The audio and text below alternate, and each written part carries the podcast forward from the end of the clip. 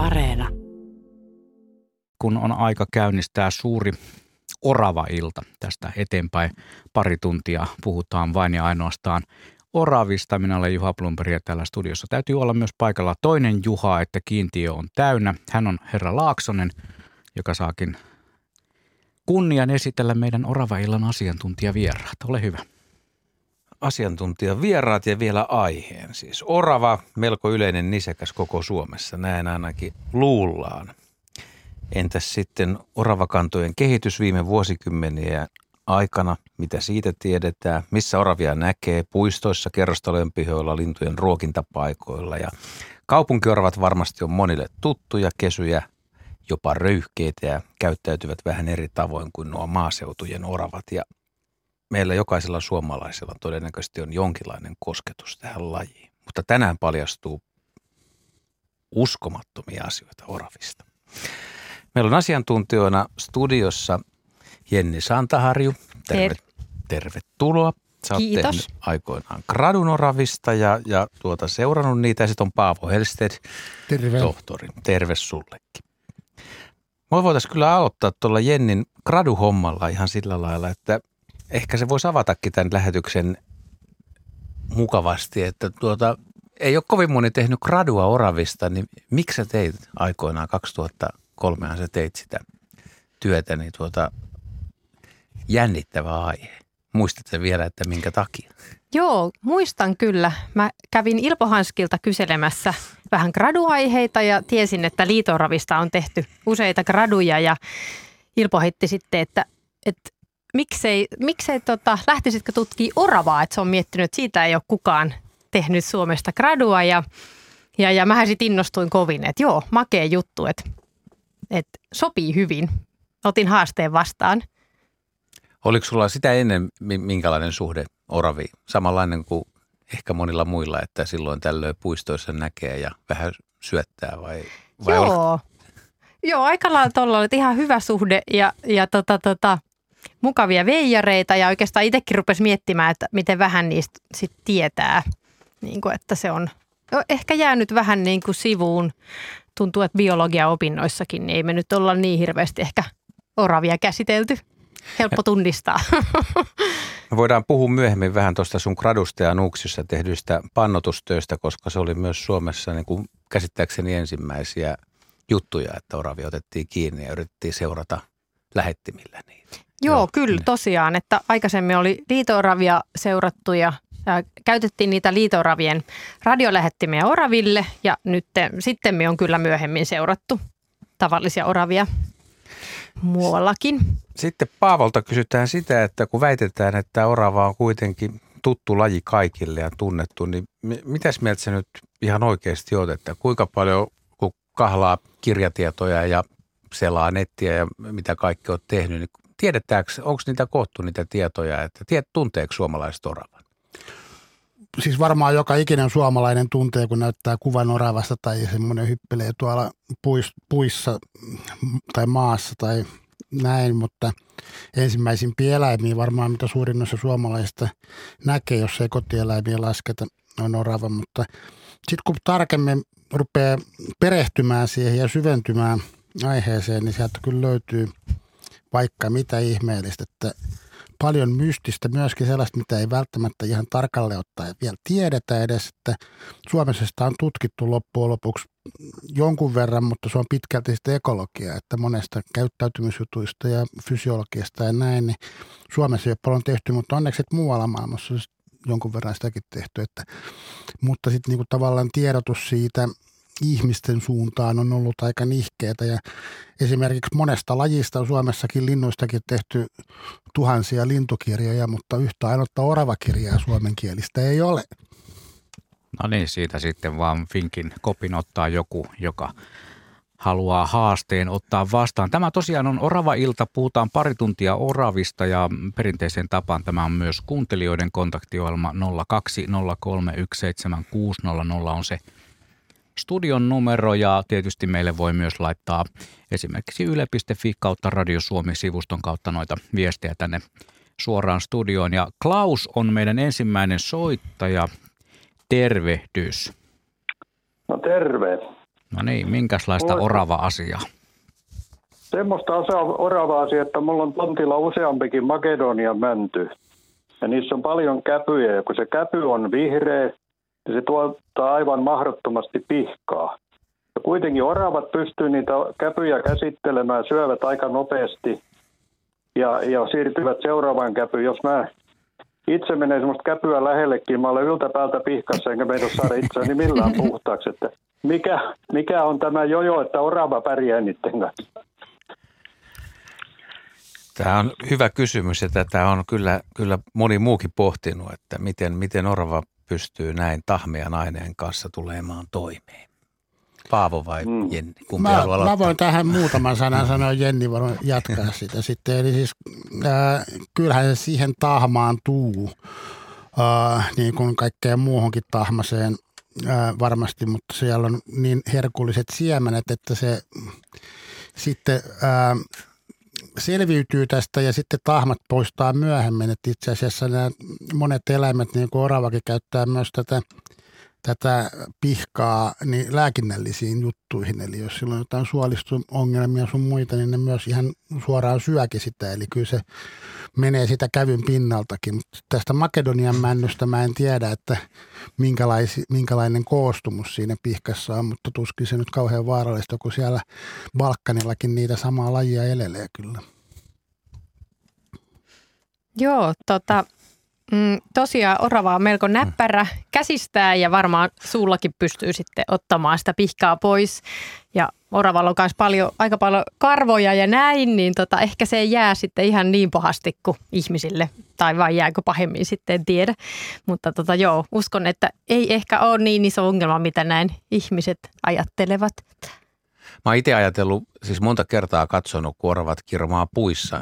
En niinkään tuossa ruokailuhommassa, että ne likaantuu, mutta siis kyllä mun mielestä oravan turkki on usein hämmästyttävän puhdas siihen nähden, että se menee havupuita pitkiä, niin se valuu pihkaa ja sitten kiipee sinne puuhun tai yli, ylipäätään koskettelee puuta ja laittaa oksille talipalloja tai mitä tahansa tekee, niin kädet ja vaatteet on pihkas. Ja orava kuitenkin, se joutuu tekemään aika paljon myös työtä, tai sitten sen turkki hylkii sitä jollain Niin. tavalla.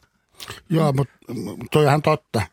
Mutta myöskin orava, niin kuin monet muutkin lajit, mutta orava erityisesti, niin puhdistaa hyvin usein itteensä, että, että tota, päivän aikana moni, monta kertaa ja sitten vielä illalla ennen nukkumaan mennä oikein kunnolla täyspuhdistus. No miltä tämä Klaus kuulosti? Joo, no, kyllä nämä ihan järkeviä selityksiä, mutta on tosiaan it, it, itsestäni ihmetellyt, kun hiuksinkin joskus sitä jää, niin se, se on useamman päivän homma, että se saa sieltä pois. Joo, se on varmaan evoluution aikaansaannosta sitten, että orava on vähän taitamampi puhdistaja kuin me ihmiset, jotka emme niin usein kiipeile. Paitsi tuo Laaksonen, joka mielellään kiipeilee Totta puissa kai. ja, ja tota, harrastaa sitten tällaisia toimenpiteitä. Kiitos Klaus tämän pelin avaamisesta. No niin, kiitos. Moi. Mielenkiintoinen kysymys. Saman tien jatketaan eräänkuuntelijan kysymyksellä, että onko sitten männynkäpy oravalle mieluisampi syötävä kuin kuusenkäpy? Kumpi menee paremmin kaupaksi? Jenni. Joo, kyllä se kuusenkäpy on mieluisampi, että mänty, männynkäpyä käytetään sitten, jos ei ole kuusenkäpy tarjolla, mutta se on se kaikkein parhain oravan ruoka. Onko se, onko se sen Toisaalta takia, niin, en tiedä sitten, jos vertaa pähkinää, mutta tällainen Niin. luontainen. mä ajattelin, että onko se sen takia, että siinä on enemmän siemeniä tai onko se helpompi syödä? Vai mistäkö se johtuu? No siis ää, kuusenkävyssä on useita satoja siemeniä, jos se on niin kuin hyvä, hyvä siemenvuosi. Eli se ei tarkoita välttämättä sitä, että on paljon käpyjä, niin että niissä on siemeniä. Eli myöskin orava valitsee puu, mistä se syöt. Voi olla, että joku puu jää kokonaan syömättä, mutta siellä ei ole paljon siemeniä, mutta siinä kuusenkävyssä on niin kuin satakertainen määrä männynkäpyyn nähden niitä siemeniä. Ja se prosessi, avaamisprosessi on kuitenkin aika työläs, että, että kyllä se suosii juuri näitä sitten täällä Suomen oloissa. Onko niissä siemenissä makueroja? Oletteko maistaneet? Eikö kaikissa ole makueroja aina? Kun pihvajanmarjoissakin on. Vai? On varmaan. Varmasti. niin. Kaikessa on makueroja ja näissäkin on varmaan makueroja, mutta siis niin kun, ja, kyllä se orava ensimmäisenä katsoo niin kun sen energiamäärän, mitä se siitä Mm. mm. saa suhteessa siihen työmäärään. Niin kun ylipäätään niin kun kaikkeen kannattaisi tehdä niin. kun hakee ravintoa. Ja joku oli tota, äh, ottanut aikaakin tuossa, nyt en muista, muista tarkkaa aikaa, mutta että ne oli, kuusenkävyt oli hitaampi per käpy kuin sitten, että männynkäpy tarvitsee enemmän sitten pyöritellä ja noutaa. Ja siinä männynkävyssä me voidaan myöhemmin puhua, niin siellä on vielä tämmöinen, tai miksi sitä nyt tähän ota, kun se on aika hieno, hieno juttu, tämä oravan, ihmisillä on kätisyys ja oravalla on käp, käpälisyys. Eli miten käpyä syödään. Kyllä. Eli siis käpy, se riippuu kumpi on, onko se vasenkäpäläinen vai oikeakäpäläinen, se syö toisin päin, mutta se pitelee sitä, siinä on semmoiset käpysuomut. Ja nämä käpysuomujen alla on sitten nämä siemenet ja kaikkein eniten siemeniä on vielä siinä keskiosassa käpyä.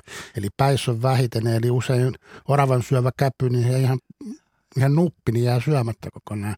Sehän on pelkkä mm. ranka ja sitten on se nuppi. Mutta se käpysuomujen irrotus vaatii sitten vähän työtä ja totta se pitelee toisella kädellä eli huonommalla kädellä kiinni siitä ja toisella käpälällä sitten auttaa sitä ja hampailla myöskin auttaa sitä avaamista. Eli se riippuu siitä, että onko se oikein vai vasen käpälinen, niin kummin päin se pitää sitä.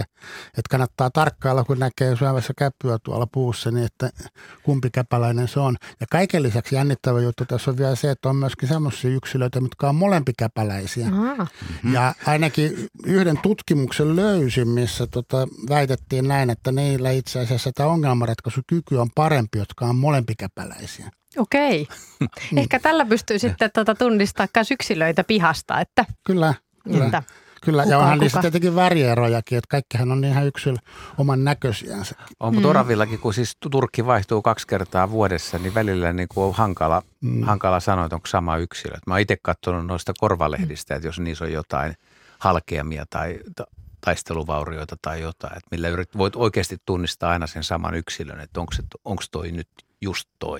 Niin, no karvavaihdon jälkeen niin. tietenkin pitää aina uudestaan, mutta siis niinku oravahan siinä mielessä, nyt mennään ehkä niinku pois tuosta äskeisestä aiheesta käpyyn syömisestä, mutta siis oravilla vaihtelee se turkin väritys huomattavasti enemmän kuin monella muulla nisäkäslajilla. Ja sen takia ne on aika usein helposti tunnistettavissa, niin kuin Juha Plumberikin on monta kertaa puhunut että norppia tunnistetaan kiahkuroista, niin kyllä oraviakin pystyy tunnistamaan yksilöllisesti. Juha varmaan tietää, kun on kuvannut niitä miljoonia kuvia. Kyllä se mahdollista on, mutta välillä on vähän hankalaa. Käyttäytymispiirre on kyllä kanssa aika hyvä. Tämä on kyllä ihan uutta toi, että oravakin voi olla vasuri. Niin. Se on kyllä tosi hyvä. Hei, otetaan tota Sirkka Helsingistä mukaan lähetykseen. Terve Sirkka. No terve. Minkälaista tarinaa? Asia, tarina tuli mieleen tuota, jostain tuolta 1969 tai 70 vuodelta töissä meidän osastonhoitaja kertoi, että kun hän oli miehensä kanssa mökillä Espoossa, muistaakseni se oli Laaksolahdessa se mökki niillä, ja äh, mies oli siellä toisen miehen äh, kanssa tekemässä lauta, tuota saunaremonttia. Ja oli kaunis kesäpäivä ja Kirsti meni hakemaan miehiä sitten kahville sieltä saunalta pöytä oli katettu, muistaakseni se oli männyn, männyn, männyn juurelle katettu. Ja äh, siellä pöydällä oli valmiiksi laitettu kolme viineriä. Siihen aikaan ei ollut niitä, ei, ei samalla tavalla ostettu tuota syötävää, eikä ollut niitä teitä eikä kauppoja siellä lähellä, niin sinne mökille oli tuotu kolme viineriä, eli yksi jokaiselle kun ne, he tuli sieltä saunalta, niin kaksi oravaa istui siinä männyn alaoksalla ja kummallakin oli viineri käsissä ja reunassa niin kuin, niin kuin ihmisetkin. He ei oikein tienneet kuulemma, että itkee vai nauraa. Mutta onhan se ollut aika hauska näkyy. Toisaalta harmitti, että kun yksi vaan sai sitten viinerisiä ihmisiltä. Mm. Eli oravatkin ovat opportunisteja. Niin ehkä tässä voi niin. käydä läpi, läpi vähän mitä muutakin kuin käpyjä ja viinereitä oravan ruokavalioon kuuluu. Kiitoksia Sirkka tarinasta. Kiitos, kiitos. Moi. Sienet, eikö niin? Aika, aika suosittukin. Joo, ja, ja syksyisin myös äh, tota, tai marjoja ja, ja eläinravintoa tietty. Varmaan aika paljon luulisin, että tota kelpaa äh, tota monenlainen. ravintoja. Joskus voi tietenkin sitten, jos ei ole käpyjä tai muita, niin puiden silmuja ja peräti nilaa puusta. Mitäköhän kaikkea muuta? Joo, siis orava on, voidaan oikeastaan puhua, että kaikki ruokainen siinä mielessä, että syö melkein mitä tahansa hyönteisiäkin silloin tällöin ja näin, mutta kyllä se pääsääntöinen ravinto on nämä siemenet, eli jos on hyvät siemen, nimenomaan käpyjen siemenet Suomen oloissa, niin vuosi, niin silloin se lisääntyminen onnistuu parhaiten. Että nämä muut on vähän semmoista niin kuin tukiravintoa siinä, mutta kyllä innoissaan kuitenkin esimerkiksi lintujen pesiä ryöstää, syö mielellään poikasia ja, ja tota, munatkin syö, jos pääsee sinne linnun pesään. Ää, ja on itse asiassa semmoisiakin havaintoja kylläkin erittäin harvoin, että on jopa tappanut jonkun pienemmän nisäkkään ja syönyt sen. Mm. Mutta ainakin raatoja syö sitten, jos on semmoisia tarjolla. Varmasti viinerikestit on ollut tervetulleita. On paljon rasvaa siinä ainakin. Joo. Mm. Mutta aika usein esimerkiksi luontoiltaan on tullut kysymyksiä, miksi sieni on kiikutettu puuhun ja se on ilmeisesti hyvinkin yleistä, että syksyllä jos on hyvä sieni, sienisato, niin oravat varastoi niitä sieniä puihin. En tiedä niin kuin löytääkö ne tai tuleeko niitä oikeasti syömään, mutta käsittääkseni siis on parempi viedä sieni puuhun kuin jättää maahan, mm-hmm. koska puussa se säilyy pidempään, ellei joku muu syö sitä tai – Joo. Joo. Niitä puissa eläviä sienensyöjiä on vaan aika vähän, että kyllä seuraavalle jää sitä mm-hmm. aika pitkälti. Tietenkinhän joku metsähiiri voi kiivetä sinne syömään sitä, mutta toi on niin kuin jännä juttu, että siis sienet menee aika laajallakin skaalalla. Tietenkin jotain tiettyjä, tiettyjä tota sieni lajeja on, jotka ihan suosikkeja, mutta siis oravahan pystyy syömään loistavasti esimerkiksi punakärpäsiäntä ilman, mm. että kauheasti päässä heittää, tai en mä tietenkään tiedä heittääkö sillä kauheasti päässä. Voi olla, että heittää, mutta, mutta kyllä se syö ihan mielellään niitä. Eli niin kuin silloin tavallaan myöskin tämä suoliston entsyymisysteemi semmoinen, että se pystyy käyttämään sitä hyvin ravinnokseen.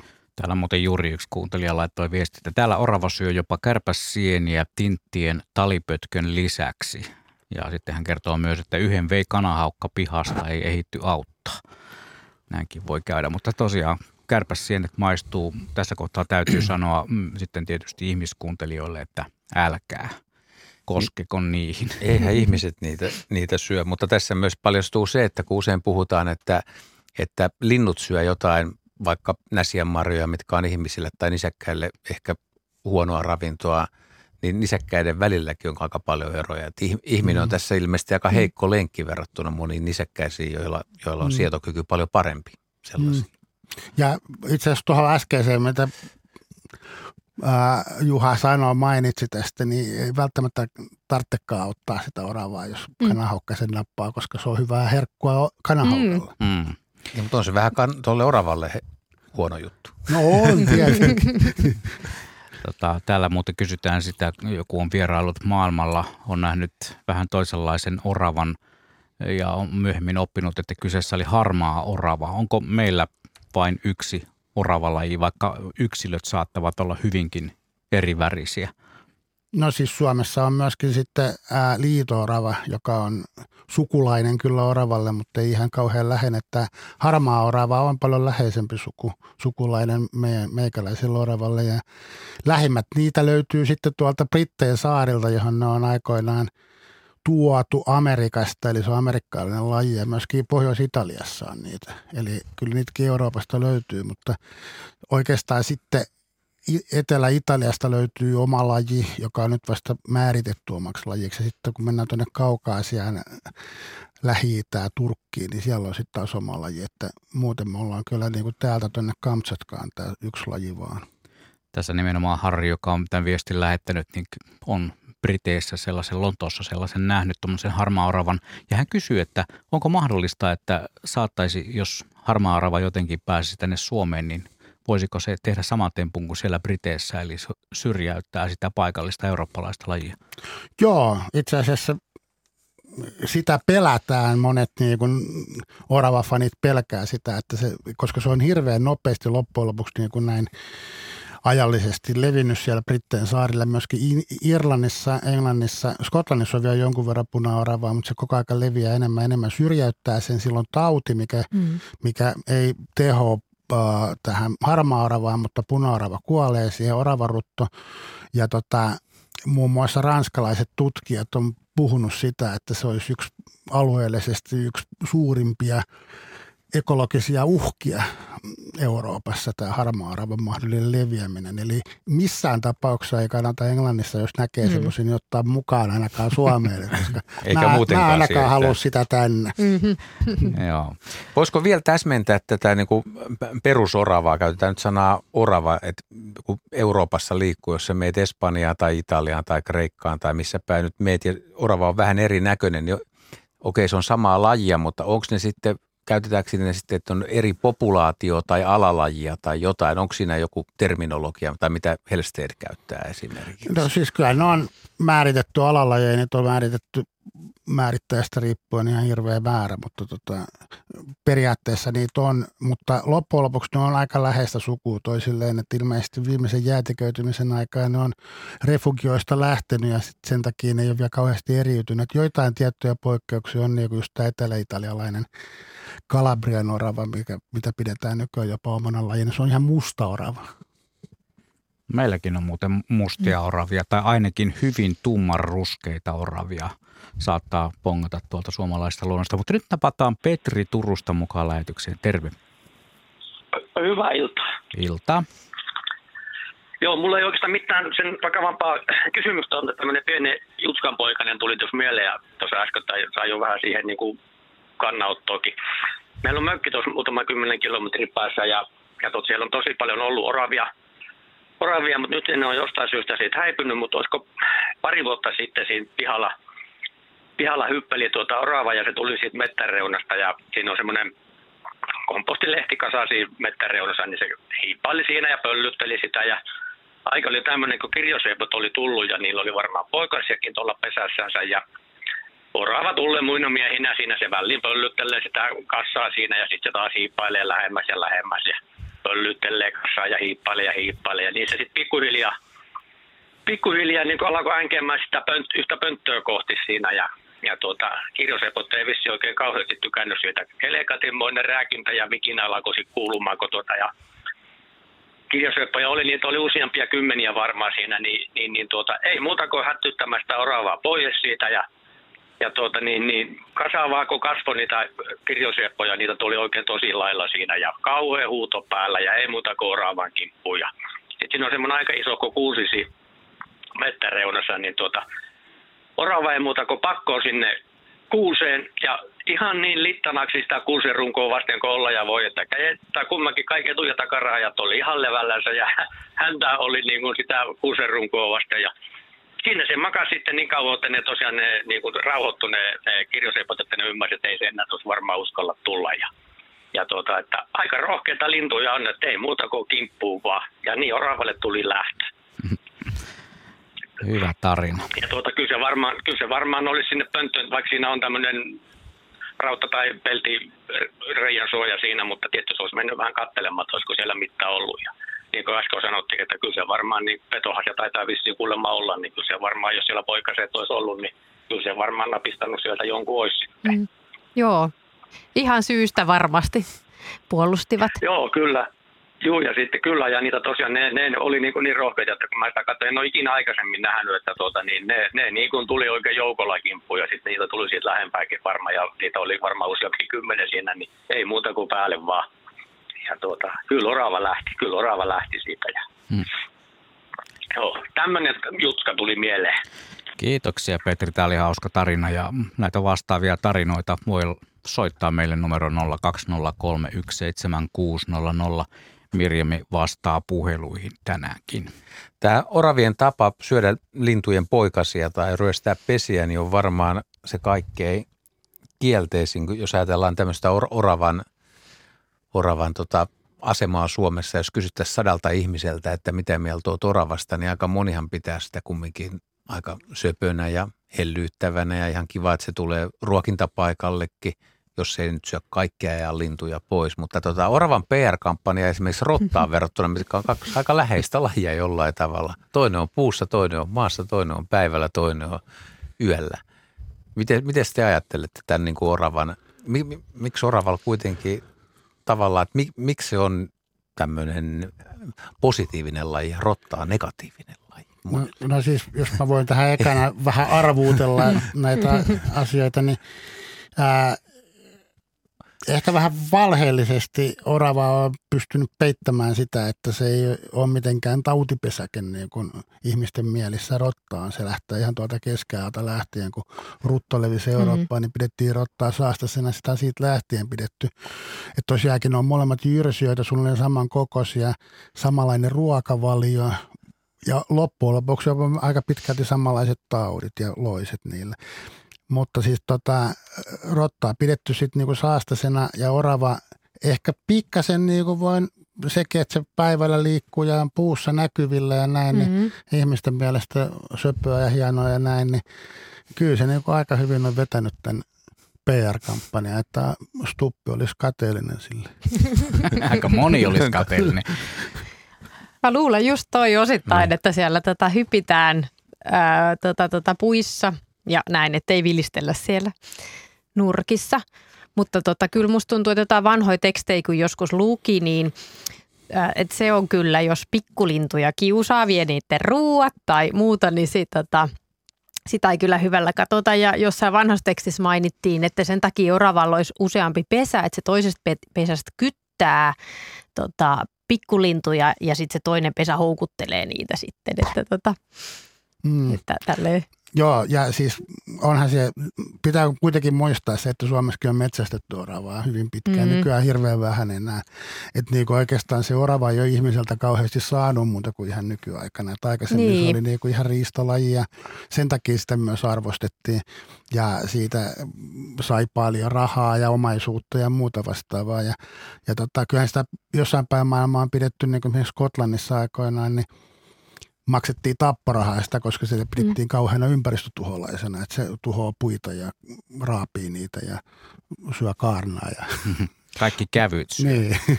Ja tuli vielä mieleen toi ihan toi turkki, että onhan jos ajattelee, että tekisi äh, rotannahan tai oravannahan, niin onhan se aika paljon upeampi se niin kuin nahkanakin ollut. Mm. Kaunis. Joo. No mutta joka tapauksessa niin jos äänestetään, niin todennäköisesti orava voittaa rotan, mm. vaikka, vaikka ei se rottakaan, rottahan fiksu kaveri sekin.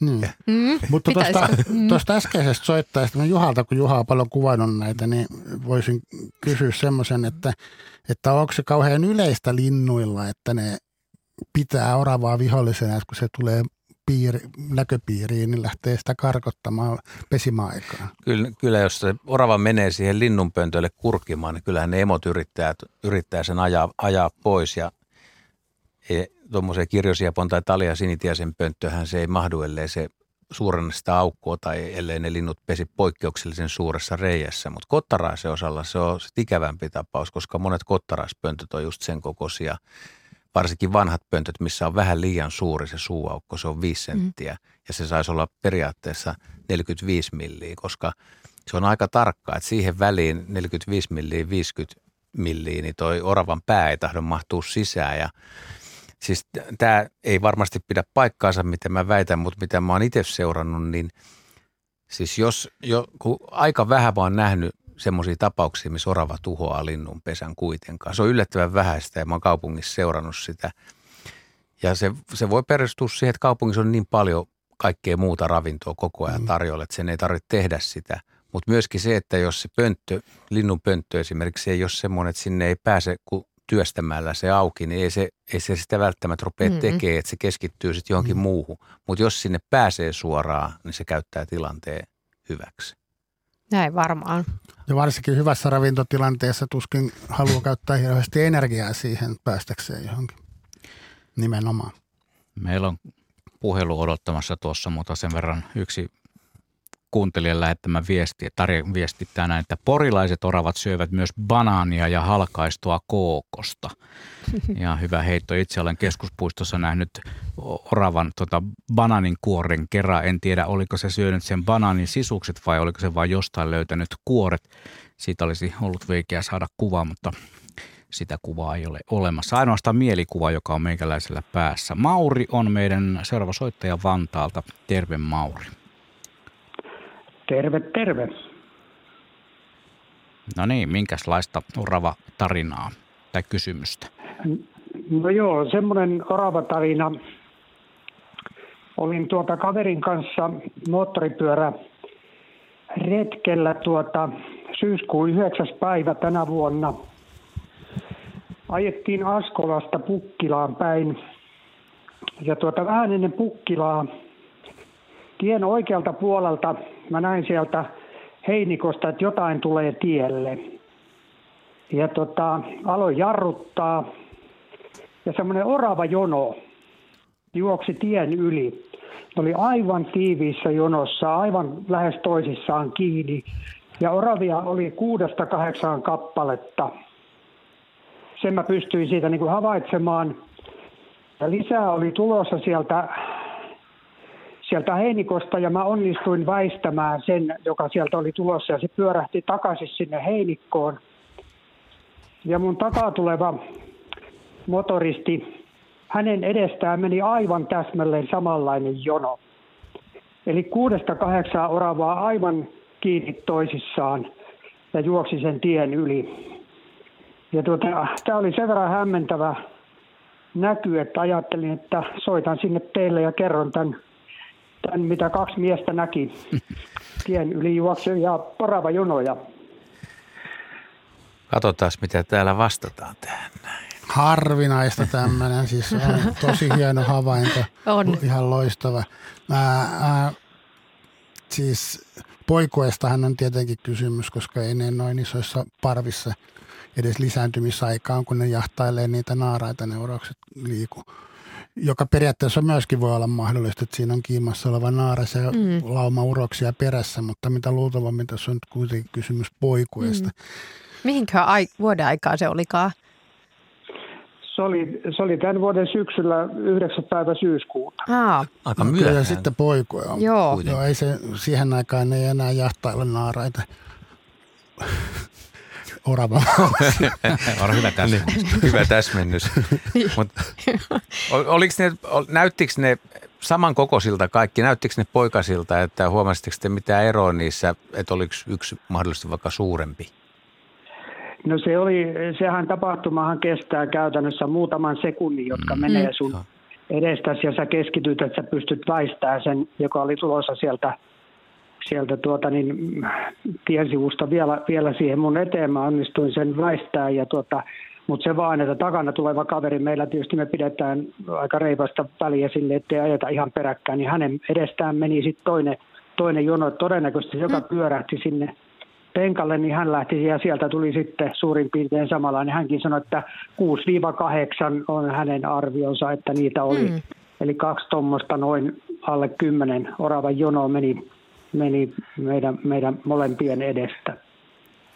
on kyllä, on kyllä hämmästä. Hämmästynyt. Koko, koko, koko ero ei, ei, ei pysty kyllä mm. sillä havainnolla sanomaan. Se kuitenkin se tapahtuma on aika nopea. Hieno havainto kyllä. Mutta onko tässä erikoisin se, että niitä täytyy nyt niinku kaksi tapahtumaa? Niin. Niin. Että jos olisi yksi, niin siinä olisi vaan niinku poikue, mikä on vielä koossa mm-hmm. ja poikaset seuraa, emo ei välttämättä ole. Ne nyt menee peräkkäin tien yli ja haluaa olla yhdessä. Mutta mi- miksi o- o- et se, että ja vielä olisi kaksi näin isoa poikua, että tässä nyt voi tietysti Paata Jenni kertoo myöskin, että kuinka monta poikasta oravilla yle, yleensä on ja mitkä on tämmöinen aika iso poikue siis. On, on, mutta siis niin kun, kyllä pitää, siis siinä mielessä hämmästyttävää, että kyllä ne on aika tiukkoja ne naaraat niistä reviireistä, mm. että nämä on kuitenkin niin lähelläkkäin ollut, että että en tiedä, onko siinä joku metsäpalo tulossa, että koko metsän väki oli liikkeellä. No ei ainakaan mitään havaintoa. Se, oli semmoista havumetsää, havumetsää, hyvin vaihtelevaa maisemaa, että niin kuin se Pukkilan, äh, Askolasta Pukkilaan, niin sehän on havumetsää. Paljon, tietysti aika paljon peltoja siellä, mutta siinä missä se tapahtui, niin se oli ihan tämmöistä havumetsää. Äärimmäisen mm. mielenkiintoinen, koska ja myöskin ei välttämättä sitä koko eroakaan niistä nä, näe tuohon aikaan vuodesta enää sen takia, että se, silloin kun ne on pienempiä ne poikaset, niin silloin se emo kantaa mm. niitä yksi kerralla. Että siinä vaiheessa, kun ne lähtee koko lauma liikkeen, silloin ne on niin kuin tavallaan poikaset lähtenyt, että mm. naaraiden luokse ne jää usein sitten hengailemaan ne poikaset, vaikka mm. ne olisi aika isojakin. Ne voi olla melkein aikuisen kokoisia sitten. Vo, voisikohan siinä olla sitten, että nuoret olisi jo lähtenyt syksyllä vähän niin kuin etsimään On sekin. dispersaariat uusia, uusia reviirejä päättänyt lähteä jengissä. Joukolla peräkanaa. niin. On sekin mahdollista, mutta se toi peräkanaa juokseminen, niin on vähän, ellei sitten sattunut joku oravia koulu siinä lähellä ja niin. Niin. välitunti. Tai Näin. joku herkullinen tarjoilu siellä taas Hyvä ja toisella puolella. mielenkiintoinen kysymys ja havainto. Erinomainen. Kiitoksia vaan Mauri tästä, tästä tota havainnosta ja kysymyksestä. Eihän sitä tiedä, mistä on kysymys, mutta voi sanoa radion kuuntelijoille, että täällä studiossa asiantuntijat olivat aavistuksen hämmi, hämmin, hämmennyksen vallassa, sanotaan näin. Mutta tässä täs menetään tätä vähän tätä, tätä naaraan synnytystä ja siis poikuekokoa ja siis mi- mitkä tekijät vaikuttaa, että milloin tulee paljon poikasia, paljonko niitä voi olla parhaimmillaan ja Joo, olikohan se nyt useimmiten semmoinen, mm, oliko se oravalla, oliko se nyt 2-6 yleensä, mutta voi olla yhdestä kymmeneenkin, että periaatteessa voi, voi olla tuommoinen poikuekki niin kuin koon Ei. puolesta. Ja tota, voi olla sitten tota, kaksi, kaksi, oravalla usein 2-3 tota, poikuetta vuodessa, mutta voi olla vain yksi, jos on huono, huono tilanne. Et Niitä Yhdestä ravi- kolmeen ja naaraan pitää tai emon pitää olla hyvässä kunnossa, niin että joo. se saa paljon poikasia.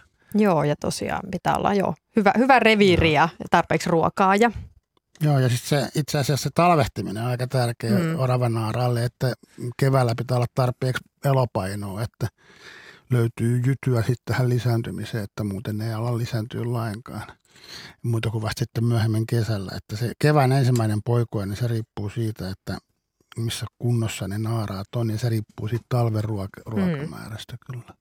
Onko tuommoinen kunnon, kunnon niin kuin käpyvuosi ja käpyravinto, kuusen käpyravinto parempi kuin sitten tämmöinen kaupunkiorava, joka on koko talven niin talilla ja pähkinöillä ahtanut itsensä. Niin, Ja viinereillä. niin, vi, Niin. viinereillä vielä. Niin kum, kumpi naaras on paremmassa kunnossa? Kyllä siis, onhan se tietenkin myös niin, että niin kuin tavallaan ylikuntoon ei pidä päästä. Eli siis niin Mm. periaatteessa pähkinät on niin energiapitoisia, että voi olla, että ne pikkasen, pikkasen tota paisuu siitä, mutta kyllähän se on paljon niin kuin ravintopitoisempaa. Siis paisuu, tarkoitatko, että orava on ylipainoinen ja jopa vähän niin On kuin mahdollista, suoraan mutta yleensä ylipainoiset oravat sitten ei välttämättä pärjää enää petojen kanssa niin hyvin ja helpommin saaliiksi, kun ne ei pääse enää hyppimään semmoisia loikkia puusta toiseen, kun rupeaa niin kuin maa kutsumaan kesken hypyn. Ja tota, eikä ne pääse niin hyvin kiipeilemään. Et sen takia niin kuin tavallaan silloin niin kuin, mm, peto, petomäärät, mitä niiden Mm. ympärillä elää, niin, niin kuin tavallaan määrää sen, että miten, kuinka hyvin ne oravan pitää liikkua ja se, se myös sitten niin kuin määrää sitten painoa vähän, mihin kohtaan se asettuu. Ja sen takia esimerkiksi eri puolilla esiintymisalueet on eri painoisia oravia johtuen näistä, että on eri peto, petolajit kysymyksessä. Vanha viidakon Mm. sanonta luonnossa ei kannata olla läski pätee oravilla ehdottomasti, eikö niin? Joo, ja toinen sanonta sanoo, että paino on voimaa ja ylipaino on ylivoimaa. Se pätee myös oraviin. Hei, tässä on tuommoiset kahdeksan minuuttia matkaa merisäähän ja meille tosiaan voi edelleenkin soittaa. Mainioita tarinoita on jo kuultu ja kuuntelemme niitä mielellään. Kahdeksaan saakkahan me tämän asian ympärillä elellä. 0203 17600 on puhelinnumero. Täällä tuli viesti kuuntelijalta. Meillä on orava kaksikko nyt tänä syksynä alkanut kiipeillä talomme seinillä ja kurkkimaan ikkunoista sisään. Mitähän niillä mahtaa olla mielessä? Eivät tee tuhoja, eivätkä pesää. Lähinnä käyttävät taloa kiipeilytelineenä aina päivittäin vähän aikaa. Talomme on maaseudulla metsän keskellä. Mistä on kyse? No on uteliaita, ää, katsoo, että mistä löytyisi jotain hyviä paikkoja. Sanot, mm, viestin lähettäjä sanoo, että ei tee pesää, mutta kyllä ne saattaa sitäkin katsoa, pesä, hyvää pesäpaikkaa. Aika usein talojen välikattoihin menee ja jotkut ihmiset häiriintyy siitä. Ja mm, Juhakin voi kertoa sen, että jos oikein hyvä onni käy ja ikkuna on auki, niin Mm. mm. saattaa tulla keittiön pöydälle syömään vaikka. Viinerit. Niin, Sisätiloihin kyllä. että Juhalla on kokemuksia tästäkin. Monelta vuosikymmeneltä Lauttasaaresta, niin jo, jo tuota, koululaispoikana mä muistan, kun meillä oli himassa, niin ora, semmoisia oravia, jotka tuli sisään ikkunasta ja söi siellä pöydän ääressä niin kuin lähes sisäsiististi. Mm. Mit, miten se tavallaan niin kesyyntyy vai miten sitä sanotaan, ei se kesyynny, mutta tottuu ihmisiin tuollainen, että viekö se kauan aikaa, kerro Juha vähän lisää, että viekö se kauan aikaa, että se orava uskaltaa tulla sisälle? No nyt pitäisi melkein isälle soittaa, koska hän se vasta semmoinen orava, orava kaveri onkin. Orava kuiskaa. orava kuiskaa, mutta tota, ei, no rauhalliset liikkeet ja ehkä mun mielestä voi oravalle puhuakin sillä lailla mm. rauhallisella äänellä ja ei liiku hirveästi ja vähän pähkinää tarjolla, jos nyt haluaa oravan sisätiloihin. Mä tiedän, mm. kannattaako semmoista houkutella, mutta siis orava on aika, aika ovela ja utelias ja tämmöinen ja se tulee sisälle ja jos se oppii sieltä löytää ravintoon, niin se tulee ja ei, en mä ainakaan muista näistä niin kuin kotioravista, että ne olisi, mm. olisi mitenkään sotkenut. Että kyllä nyt saattoi vähän, vähän tuota päästellä sinne jätöksiä, mutta ei ne, ei ne hajottanut eikä ne nakertanut mitään ja jopa niin kuin – mun isän ja äidin orava viime vuonna, joka, joka oli tämmöinen kotiorava, niin se jopa ruoan jälkeen niin nukkui siinä tuolilla. Se jäi nukkumaan, se nukkui vartija, se lähti hiljalleen hipsi ulos. Että se toimi ihan niin kuin parvekkeovesta tuli sisään. Mäkin muistan, kun lukenin tällaisen tarinan, että on ollut sitten pötköttelemässä siellä aterian päätteeksi. Vaan. Joo, siis nämä hienoja tarinat.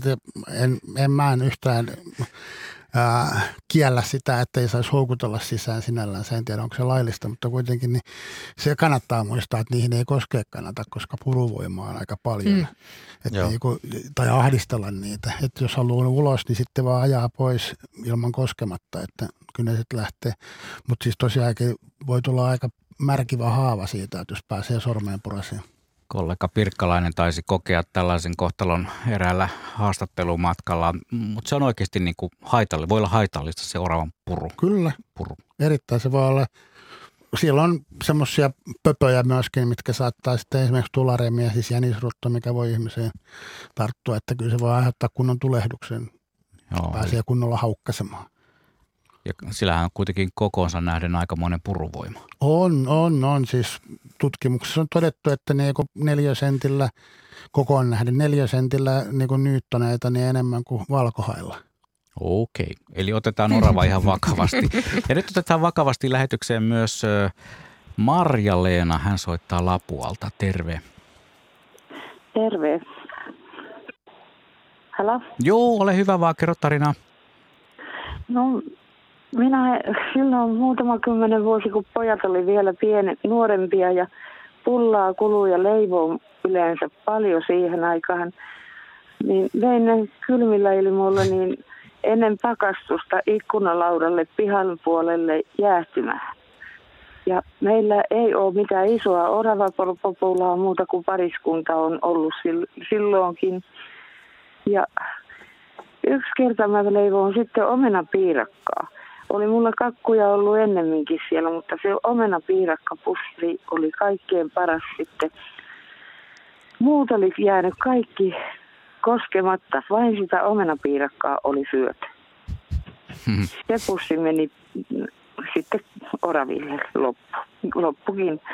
Niin mä opin siitä niin paljon, että mä sain leipoa vaikka mitä ja viedä sinne ikkunalaudalle jäähtymään ennen pakastusta – kunhan mulla vaan oli omena piirakkaa siellä paljaltaansa, niin mä söin vain niitä.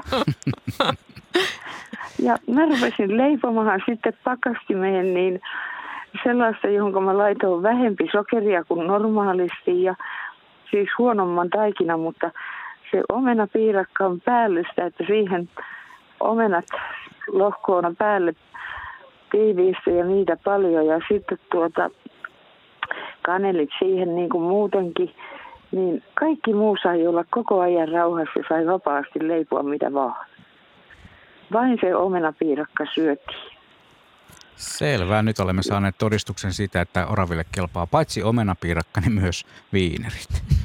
Kiitoksia. Niin, ja sitten mulla on toinen oh, tarina. Okay, kerro. Kun mulla on tuota, meillä on lintulauta olohuoneen ikkunan, ikkunan kohdalla niin pihan puolella – niin yksi kerta siinä pikkulintujen seassa niin käy, no käy ne oravat montakin kertaa siinä. Meillä ei joku yksi pariskunta ollut aina ja, ja tuota niin, siihen tuli harakka, niin orava hyppäsi yhtäkkiä sen harakan kimppuun niin, että höyhelit lentti. Mm-hmm. Mi- Miten harakalle se- kävi vai? No ei se saanut se orava siitä paljon niitä höyheniä lentämään, jotta kyllä rakka pääsi karkuun. Se mutta säikäytti sen pois niin. vaan. Joo. Joo. Kyllä, mutta se, se sai siihen, että oikein useampi höyhen jäi. Hmm. No niin, ei heidän ruokapaikalle saa, ketä sattuu tulla. nimenomaan orava piti niin järjestystä yllä. Kiitoksia Marja-Leena, tämä oli mukava tarina, tai molemmat tarinat oikein mainioita. No kiitos. Kiitti, moi. Käytetään sitä pari minuuttia ennen merisäätä, mm. niin tähän vielä tähän ravintokysymykseen sitä kautta, että osaako orava valita sitten, mitä se ei voi syödä tai mikä oikeasti on vaikka sille haitallista ja tiedetäänkö, että mitä, mikä on oravalle haitallista, mitä esimerkiksi ihmiset syö? Joo, kyllä niitä on, on tota, tiettyjä tuotteita. Kuivahedelmiä ei saisi mielellään antaa muun muassa taateleita ja tällaisia, että tota, nekin on oikeastaan kuivahedelmiä Suomen oloissa. Tota, mutta kyllä ne yleensä maistaa. Monesti mm-hmm. eläimet maistaa, mitä ne pystyy syömään ja mitä ne ei pysty syömään. Ja oravallahan on semmoinen jännä juttu, että jos se niinku myrkkyä syö, niin se ei sitä eroon pääse, kun se ei oksentamaan pysty. Mm. Orava ei oksenna. Ei oksenna. Se on hyvinkin erikoinen tieto ja vähän vaikea ymmärtää. Niin on, mutta siis pyrsiöillä ylipäätään on aika harvoin tätä oksennusta, kun se ei tarvii samalla kuin petoeläimet tai linnut. Monet linnut oksentaa poikasille tai näin, mutta oraville ei ole tätä. Että ne kantaa suussa, mitä ne tarvii, tai käpälissä. Viesti tuli tuossa äsken studioon. Tässä lukee näin, että hei, ruokimme täällä Ylä-Savossa lintuja. Ruokinnalla käy useita lajeja, myös alueelle istutettuja fasaaneja. Hauska tilanne sattui viime talvena, kun orava oli syömässä pähkinöitä ja paikalle sattui fasaanikukko. Fasaani lähestyi varovasti oravaa ja oli hetken kuluttua aivan oravan vieressä, kun orava huomasi vierailijan. Orava nousi takakäpälilleen ja tuuppasi etukäpälillään fasaania. Siis oravan molemmat etukäpälit käpälät selvästi koskettivat fasaania ja tämä tapahtui useita kertoja. Tämä on yksi hienoimmista luontokokemuksistani, mitä olen kokenut. Näin eräs meidän kuuntelijamme kertoi. Juha. En, enpä ole vastaavaa nähnyt, vaikka oravia ja fasaania samalla ruokinnalla on kyllä nähnyt monta kertaa. Ja aika hyvin ne tulee kyllä toimeen keskenään siinä. Mutta tota. Mm. Näin. Nyt on tässä aikaa neljä ja puoli minuuttia, niin palataan tuohon Jennin 2003 tehtyyn Orava-graduun, missä, missä siis Nuuksiossa panotettiin oravia. Ja itse asiassa tässä on vähän pientä aasinsiltaakin, kun Tarja oli jäänyt miettimään sitä, mistä, aloitettiin oravien puhdistautumista. Ja mä luin sun gradusta, niin siinä oli aika jännä tämä oravien vuorokausirytmi, mistä puhuttiin, tai aktiivisuus. Aamulla lähdetään, sitten ollaan jonkun aikaa niin kuin näin, mutta sitten tulee tämä päivälepohomma. Joo, tosiaan viettävät sitten pienen siestan siinä, tota, että Ani varhain tota, oravat lähtee, tai lähti, kun seurattiin radiopannoilla radioseuran avulla, niin tota, hyvin varhaisin, var, varhain aamulla lähti liikenteeseen ja siinä puolen päivän tienoilla sitten päiväunet pesässä ja sitten jatkoivat myös sitten ja tota, tota, iltaan saakka ja sitten, mutta tämä oli niin kuin keväällä ja kesällä, että sitten talvisin on lyhyempi se valosa aika, niin sitten on yhtäjaksoisesti liikkeellä ja vetäytyy sitten lämpimään pesää. Mutta onkohan se, onkohan se pelkkää lepoa vai voisiko siellä just siellä pesässäkin, että jos kyllähän me nähdään puunoksellakin, että orava sukii tai yrittää Mm. puhdistaa sitä, mutta että ne käyttää siinäkin, että kuinka paljon orava oikeasti vuorokaudessa voi käyttää tämän turkin hoitoon aikaa, Totta. mitä ihmiset ei, ei näe. Joo, hyvä pointti. Varmasti on myös muutakin kuin vaan niin kuin tota, nukkumista. Ja sitten seurasitte tätä elinpiiriä ja liikkumista ja siitä on nyt ollut puhetta tai monet, jotka oravista on kiinnostunut, niin miettii nimenomaan, että pääseekö ne kaupungeissa liikkumaan yhtä paljon kuin isoilla metsäalueilla. Mutta mitä, mitä sä muistat, mitä, mikä sua hämmästytti tai mitä, mitä sait selville Nuuksion oravien liikkeistä? No tosiaan tota, ää, niillä on mm, tota, elinpiirin sisällä semmoiset pienemmät ydinalueet, jotka voi olla, muu, voi olla muutamakin semmoinen joku sen hehtaarin ydinalue.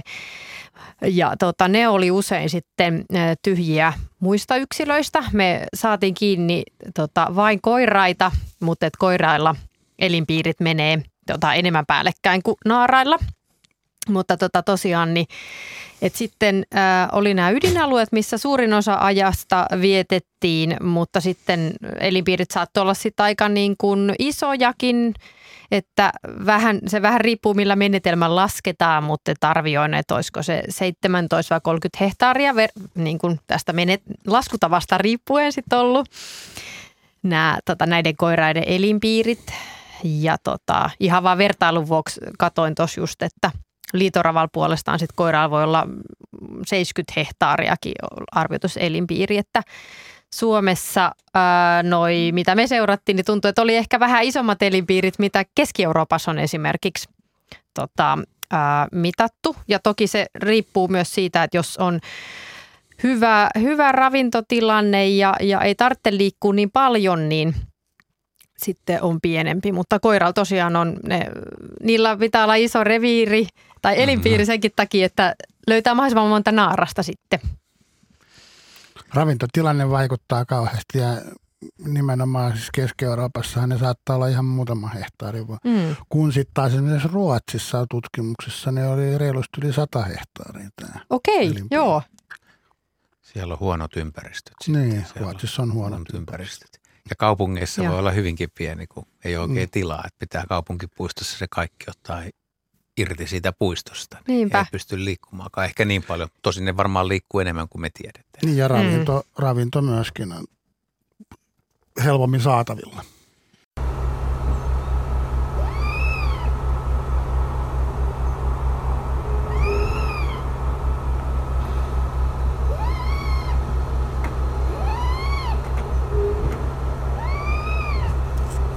Ei, radiovastaanottimen ei ole viallinen. Tämä on niin sanottu naukuva orava ja tämä avaa tämän meidän suuren orava-illan toisen puoliajan. Ja minä olen Juha Plumberi ja täällä studiossa on myös Juha Laaksonen ja meidän asiantuntijat ovat myös paikalla. Juha. Asiantuntijoina ovat Jenni Santaharju ja Paavo Helsted. Tervetuloa myös toiselle tunnille. Ensimmäinen tunti meni varsin sutjakkaasti ja nopeasti. Ei oikeastaan huomannutkaan, kun kello vaan kävi eteenpäin. Ja vauhti on kova tälläkin tunnilla. Veli Blumberg aloitti tuossa nyt semmoisella efektillä, mitä, mikä tuota on vähän hankala aloitusaihe, mutta ehkä nyt mennään heti niin kuin syvään päätyyn. Eli tämä naukuva orava, minkä arvotusta on yritetty ratkaista luontoillassakin ja kuulijoiden kanssa. Ja monethan tuntee enemmän tämän säksättävän naksutuksen, mitä kun orava varoittaa. No sä voit vetää taustalla, niin mä Juuri noin.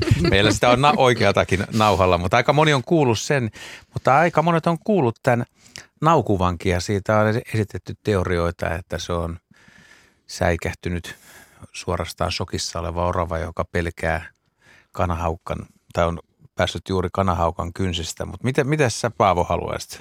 Tai haluatko sanoa tästä mitään, koska tämä on vähän ehkä epäselvä vielä. No on epäselvä ja aika vähän dokumentoitu tätä, että nyt loistavia dokumentteja täällä Yleisradiossa kyllä siitä on. Että, että tota, mä lähtisin ensimmäisenä ehkä liikkeelle siihen, että se on kuitenkin niin kommunikaatioääni muille alueilla eleleville oraville, mahdollisesti poikueille. Ja tota, tietenkin se on erilainen kuin se varoitusääni, mutta se voi olla myöskin kun nämä on erilaisten oravien ja erilaisten eläimien kielet on ihmisillä aika tuntemattomia, niin se voi olla joku ihan oma merkityksensäkin.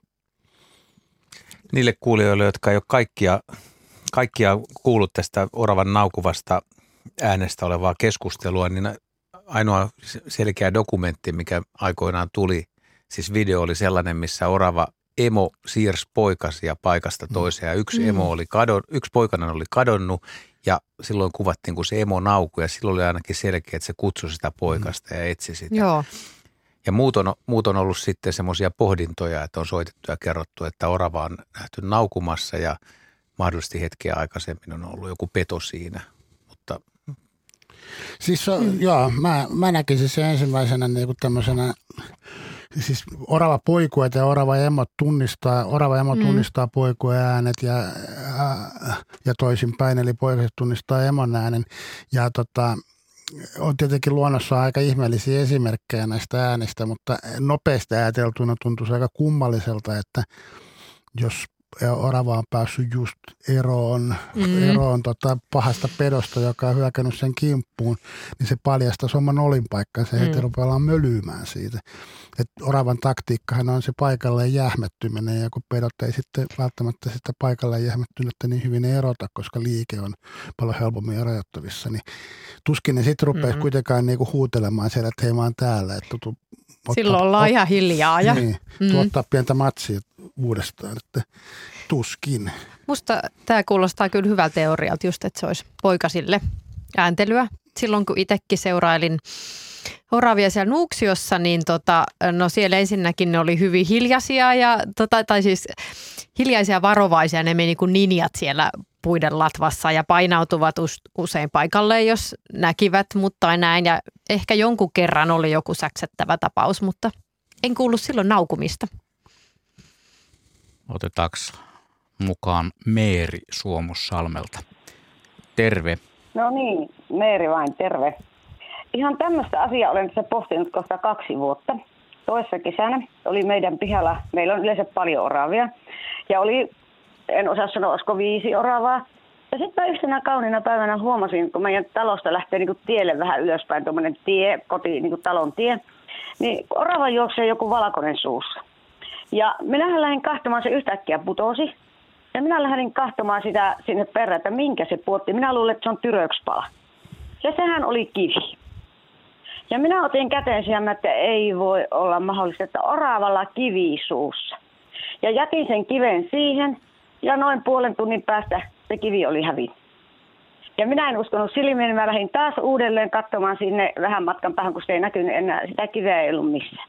No niin, sitten oli seuraava kaunis päivä, en muista nyt montako päivää sitä meni, vai oliko se seuraava päivä, niin meidän tuossa äh, halkoliiteri edessä on semmoisia pieniä kiviä, ja minä sitten laitoin niitä kiviä siihen riviin, kun minä näin, että orava kaivaa niin kuin pihasta irti kiviä, että se ei saa. Niin mä laitoin niitä riviä, laski aina, että montako kiveä niitä on, ja laitoin viisi, kuusi kiveä siihen, ja kivet ei kun hävisi. Ja minä en voinut uskoa sitä, ja taas tuli yksi kaunis päivä, niin orava otti kiveen, lähti juoksemaan taas tuonne ylös ylämäkeä ja siitä erkani metsään. En tiedä, oliko siellä oravan pesä. No niin, sitten tuli yksi kaunis päivä, tuli orava ja otti kiven niin melkein yhtä isoon kuin oravan pää. Ja ne aina valitti semmoisen kiven, missä oli niinku semmoinen joku terävä särmä, mistä sai kiinni hampailla. Ja ne lanihti ja lanihti ja aina löysivät semmoisen kiven. Ja niin se lähti se orava, joka otti sen ison kiven juoksemaan. Ja minä katsoin suu auki, että ei tämä voi enää olla totta. Ja se alkoi nousta puuhun. Ja se metrin pääsi nousemaan puuhun se kivi suussa ja se kivi putosi. Ja minä en taas uskonut ollenkaan, että se on kivi. Ja minä menin ulos ja se katsoin sen paikan, mihin se putosi. Siinä oli iso kivi. Mm-hmm. Niin miksi ne vievät niitä kiviä ja pestäänkö ne vie niitä kiviä? Nyt näyttää vähän täällä studiossa siltä, että vaikka asiantuntijat vastaa, niin kuulijoiden vastuulle jää se, että mitä sanotaan. Niin. No niin, kuunnellaan. Tuli, e, ihan ekana tuli mieleen, että oravathan syö luita niin kuin kalkisaamiseksi, mutta nyt oli selkeästi äh, tota, tota, soittaja kertoi, että oli kivet kyseessä. Niin. Joo, siis toi on hyvä, hyvä teoria toi kalkinsaanti. Toisaalta jos sen niin pesään sitä viemässä, niin, niin tota, aika kummalliselta kuulostaa sinällänsä. Siis pesänhän se tekee sillä tosi, varsinkin tämmöisen yöpymispesän, niin tosi vankaksi. Mutta tuskin se kuitenkaan rupeaa ehkä muuraamaan sinne mitään kivimuuri. Vähän selän alla huono tuommoinen kivi. Mut, mutta siis niin kun ne kuitenkin siis sammalta ja, ja jäkälää ja naavaa ja tällaista Joo. kyllä sinne vie paljonkin. Ja periaatteessa kankaitakin voi viedä. Mm. Ja t- siitä niin voisi päätellä, että voisiko se jotenkin kuvitella, että nämä nimenomaan valkoiset olisi jotain rakennusmateriaalia. Vaikea sanoa. Niin. Tämä on nyt kyllä semmoinen, että niin. mä en uskalla tähän sanoa mitään. Niin, jos se käyttää tota vaikka aseena niitä tung, mahdollista niin. tunkelijaa vastaan, sieltä. pudottelee kiviä sieltä pesästä sitten. Niin. Näin tämmöinen puhdas maallikon Joo, ja jos olisi aprillipäivä, niin vielä, niin sillähän se ne pähkinät rikkoo ja. Joo, joo, kyllä, kun tässä oli ne teräviä reunojakin. No, no, no siis periaatteessa, periaatteessa äh, sehän on myös hieman mysteeri, mitä on monesti pohtinut, että ihmiset puhuu, että koira ahdistelee oravan puuhun, niin se tiputtelee sieltä kaikkea oksia. Ja mm käpyjä sun muita, niin ei se välttämättä ihan, äh, jos se on kuitenkin sen ase Mm. Mm, No niin. Sillä, että hyvä jotain heitellä sitten. Ainakin se ärsyttää koiraa. Niin. No ihan varmasti Joo. joo. En tiedä sitten pudottaako se tarkoituksella niitä käpyjä koiran päälle, mutta kyllä ne tekee Niin. sitä. Okei. Mutta miksi, miksi ei? Mm. Kiitoksia Meeri, tämä oli Mm. Se on aika, aika jännä. aika jännä. Ja kun tuosta koirien päälle käpyjen ja muiden risujen heittelemisestä, niin täällä on muutamakin tarina tullut kuuntelijoilta, jossa, jossa tota, oravat ovat vähän niin kuin ärsyttäneet muun muassa kissaa ja myös koiraa. Jussi laittoi tällaisen viestin, että että tota, heillä on ollut saksanpaimenkoira Ritari nimeltään lämmin koppi pihalla ja pitkä juoksulanka. Oravat kiusasivat porukalla koiraa, tiesivät tarkkaan miten pitkälle lanka ulottuu. Ulottuvuudesta metrin päässä oravat säkättivät ja heiluttelivat häntäänsä ja ärsyttivät isoa koiraa. Kerran sitten muuan orava meni liian pitkälle ja koiralta paloi käämit ja se hyökkäsi oravaa kohti täydellä voimalla. Raskas koppi heilahti ja naps koiran nahkapanta meni poikki ja se oli sen oravan loppu. Mutta kysymys kuuluu Jussilla, että miksi oravat tätä tekevät? Onko ne vaan niin kuin, niin kuin miten se on, ihmiset saat, ihmistä saatettaisiin sanoa jotain tiettyä sanaa, mutta onko se vaan niin kuin vähän tällaisia keljuja kavereita, kiusailee? No, siltä kuulostaa. Siis, kyllähän, äh, si- siis vaikka orava nyt ehkä näyttää aika tyhmältä ja näin, mutta siellä on uskomaton ää, niin kuin oravaksi ää, uskomaton äly. Eli kyllä ne niin kuin käyttäytyy yllättävän älykkäästi sillä lailla, niin kuin, että ne pärjää parhaiten tietynlaisessa ympäristössä. Ne varmaan pystyy niin kuin hahmottamaan moniakin asioita ympäristössä. Mm. Myöskin se, että mi- miten joku uhka, mihin asti se pääsee, ne pystyy tarkkailemaan sitä. Että ei ne niinku mitään koneita ole sinällänsä, ää, mitkä vaan niinku toimii eläkseen, syö ja, ja parittelee ja näin, vaan siis kyllähän niillä on myöskin niinku kaiken näköisiä omia juttuja ja kyllähän toi saattaa pitää paikkansa, että voi niin vähän olla tämmöistä kujeluakin monella mm. eläimellä itse asiassa on kaiken näköisiä temppuja, variksetkin lentelee miten sattuu huvikseen. Mm. Mm. Niin voihan oravakin katsoa, että tuossa on tyhmän näköinen koira ja tota, kiusataan sitä vähän. Ja tulee samalla treenattua vähän Niin. itsekin sitä pakenemista ja ärsytystä ja miten se reagoi. Ja...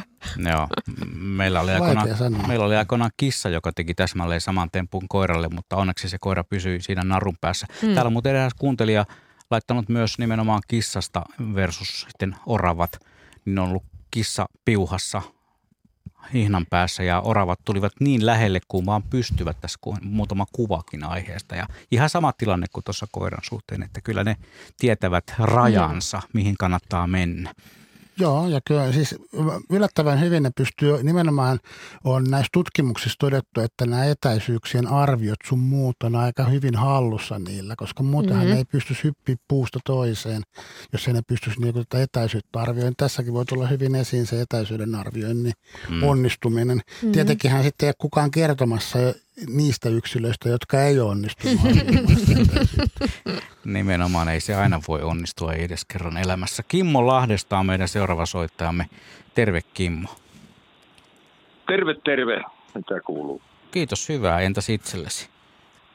Ei mitään. Tuli tommonen vanha muisto mieleen. Olin Jämsään menossa, niin tota, näin oravan uivassa. Mm. Onko Mis- kuinka mi- yleistä? Ei ole yleistä, mutta Mm. mi- kerros vähän minkälainen tapahtuma. Purjevedellä menin siinä ja katsoin, että mitä siinä kapea salmi oli, niin tota, ja siinä oli semmoinen, niin tota, katsoin, että mikä siinä menee ja orava se oli, niin tota, että ihmettelin kovasti, että miten orava menee. Siinä olisi mennyt lossikin vähän matkan päästä.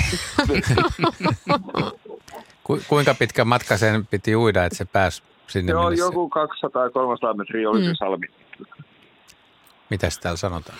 Joo, kyllähän ne ui. Siis mm, liki kaikki nisäkkäät, ei ihan kaikki nisäkkäät ui. Ja jotkut ui paremmin, jotkut huonommin. Ja kyllä orava harvoin ui, Mm. mm. mutta ui kuitenkin. Et esimerkiksi ää, näillä Itämeren saarille, niin ne ei välttämättä voi, koska merenkäyttö on aika kovaa ja, ja, ja tota, matkat on pitkiä, mutta kyllä nyt lyhyitä matkoja voi ihan hyvinkin. Hmm.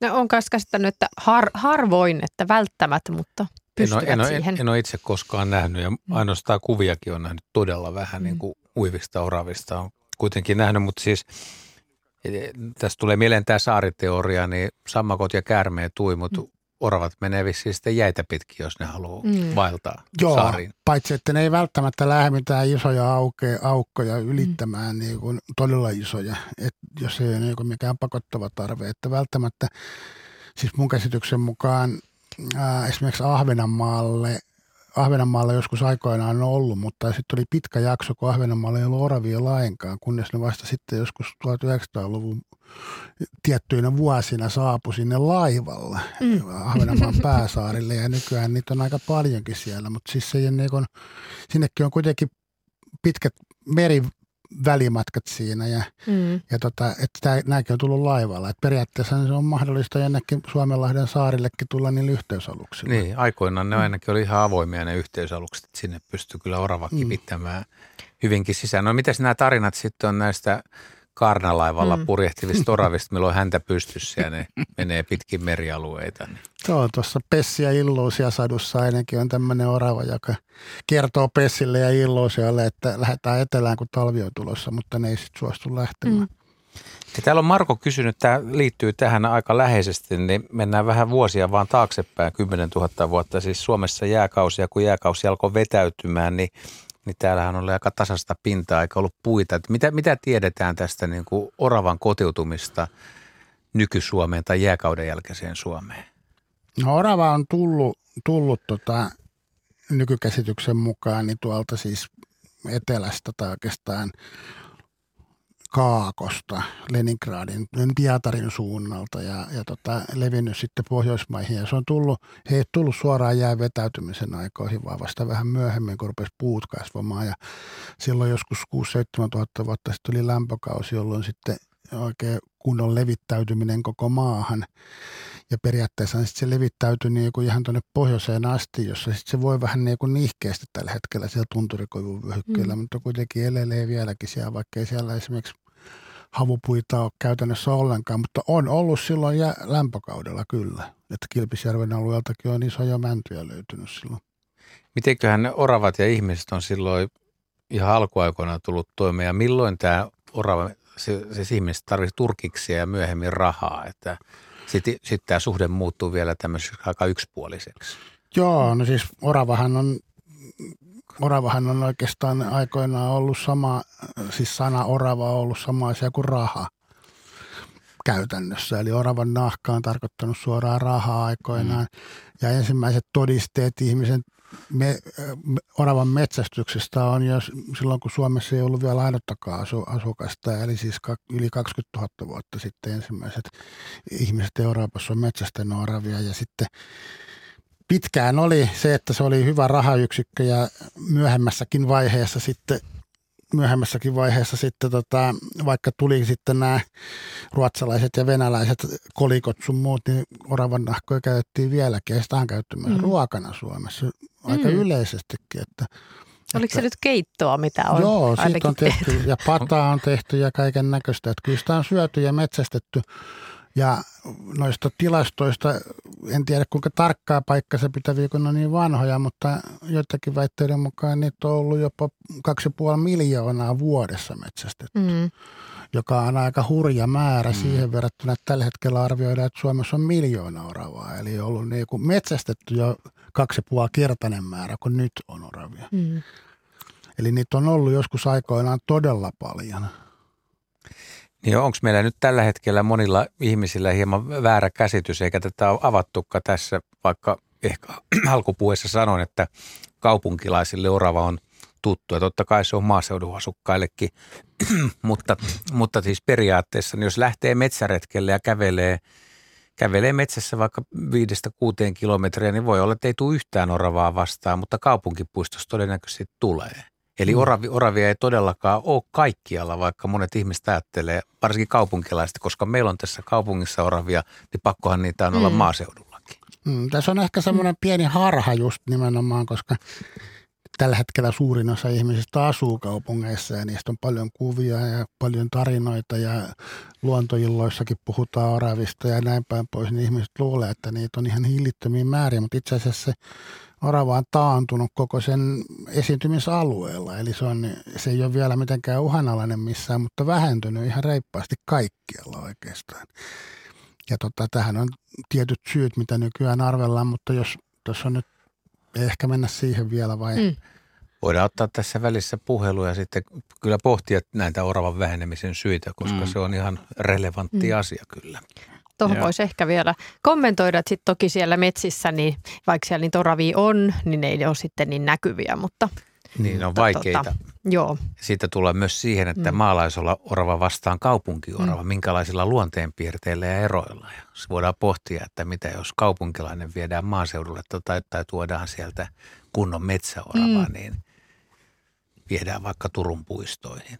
Helsingissähän se ei pärjää kuitenkaan. Niinpä voi, voisi olla kyllä ihmeessä, missä ne on ne palvelut.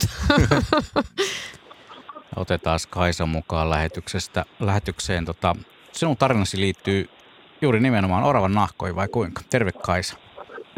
No terve, terve. Joo, mun tuli mieleeni tämä oravan nahkainen viitta.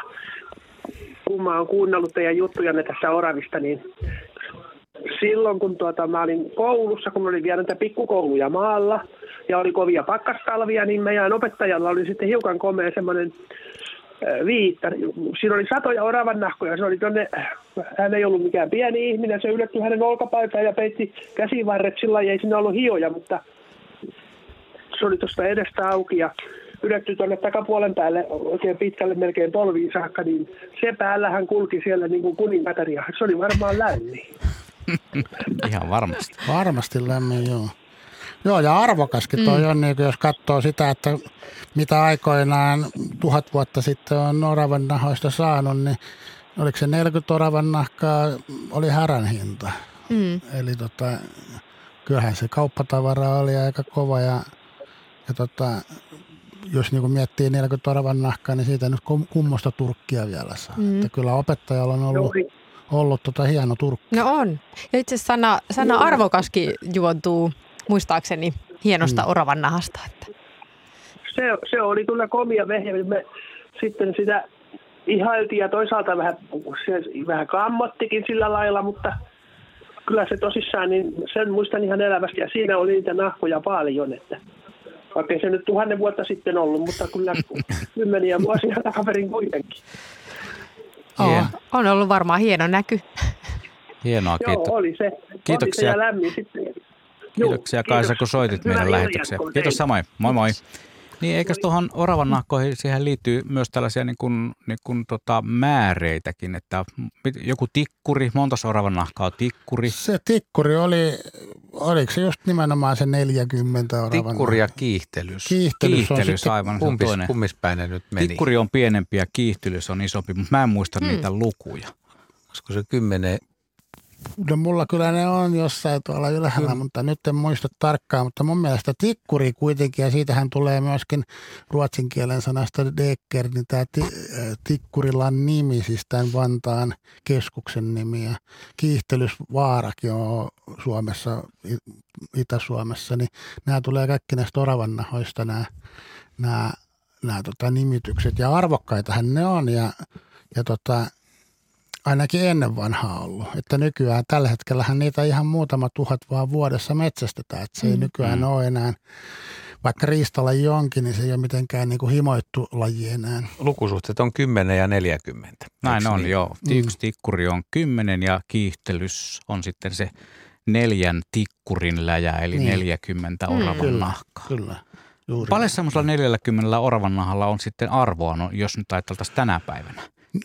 No, Mitä sä lasket, Paavo, siis, yhden siis arvoksi? Tota, joo, silloin vielä 50-luvulla niin oli tota, silloin arvioitiin, että yhden oravannahan hinta oli 150 markkaa. Sen aikaisia markkoja. Sen aikaisia mm. markkoja ja kun se laskee sitten ää, netistä löytyy semmoinen laskuri, millä pystyy laskemaan rahan arvo nyky, nykyrahaan verrattuna, niin se on noin neljä euroa per nahka. Mm. Eli tota, siitä voi sitten laskea, kuinka paljon 40 on. Että Se ei taas musta kuulosta kovin paljolta. Mä Ei. ajattelin, Mm. että sen pitäisi olla paljon arvokkaampi kuin. Niin, Joo, mutta se oli kato 50-luvulla ja silloin Mm. oli kaikki rahat sun muut käytössä. Et silloin aikoinaan keskiajalla niin saattoi olla melkein ainoimpia valuuttoja, Mm. mitä oli ennen kuin rupesi tulemaan kaiken näköiset kolikot sekä Venäjän suunnalta että Ruotsin tai Viikinkin suunnalta. Ja tota, sitähän oli vaihtoarvo nimenomaan. Mm. Sillä vaihdettiin mm. sitten, sitten tota kauppatavaraa, mitä täältä ei saatu, suolaa, koiria, ostettiin metalliesineitä muualta maailmasta. Tuotiin itse asiassa aika kaukaa mustalta mereltä asti. Vaihdettiin oravan nahkoja täältä pyydystettyjä oravan nahkoja. Oravan nahassa on jännä juttu se, että siihen ei kelpaa mikä tahansa oravan nahka, vaan se pitää olla nimenomaan se talvikarva. Mm. Et kesäkarva ei kelvannut oravan nahaksi. Ja se taisi olla just suomalaiset oravannahat oli tota, oikein arvokkaita ja hienoja, kun täällä on paksu talviturkki. Mm, mm. Niin Ja sen takia, sen takia esimerkiksi ää, venäjäksi orava on belkka, eli va- valkoinen tai vaalea. Ja se tulee ilmeisesti just tästä oravan nahasta, joka oli hyvin vaalea, vaalean harmaa silloin talviaikaan. Ja se tulisi niin kuin nimenomaan siitä. Ja monissa muissakin kielissä itse asiassa ää, se liittyy tähän rahaan ja, ja tähän oravan nahan niin kuin olemukseen. Meillä päin eräällä pikkupaikkakunnalla valitettiin, valiteltiin aikoinaan sitä, että matkahuollon pajatsot tukkeutuu oravan nahoista, mutta tarinan todenperäisyys saattaa olla vähän niin ja näin. Otetaan Jorma mukaan lähetykseen. Hän soittaa meille Yyteristä. Terve Jorma. Terve. No niin.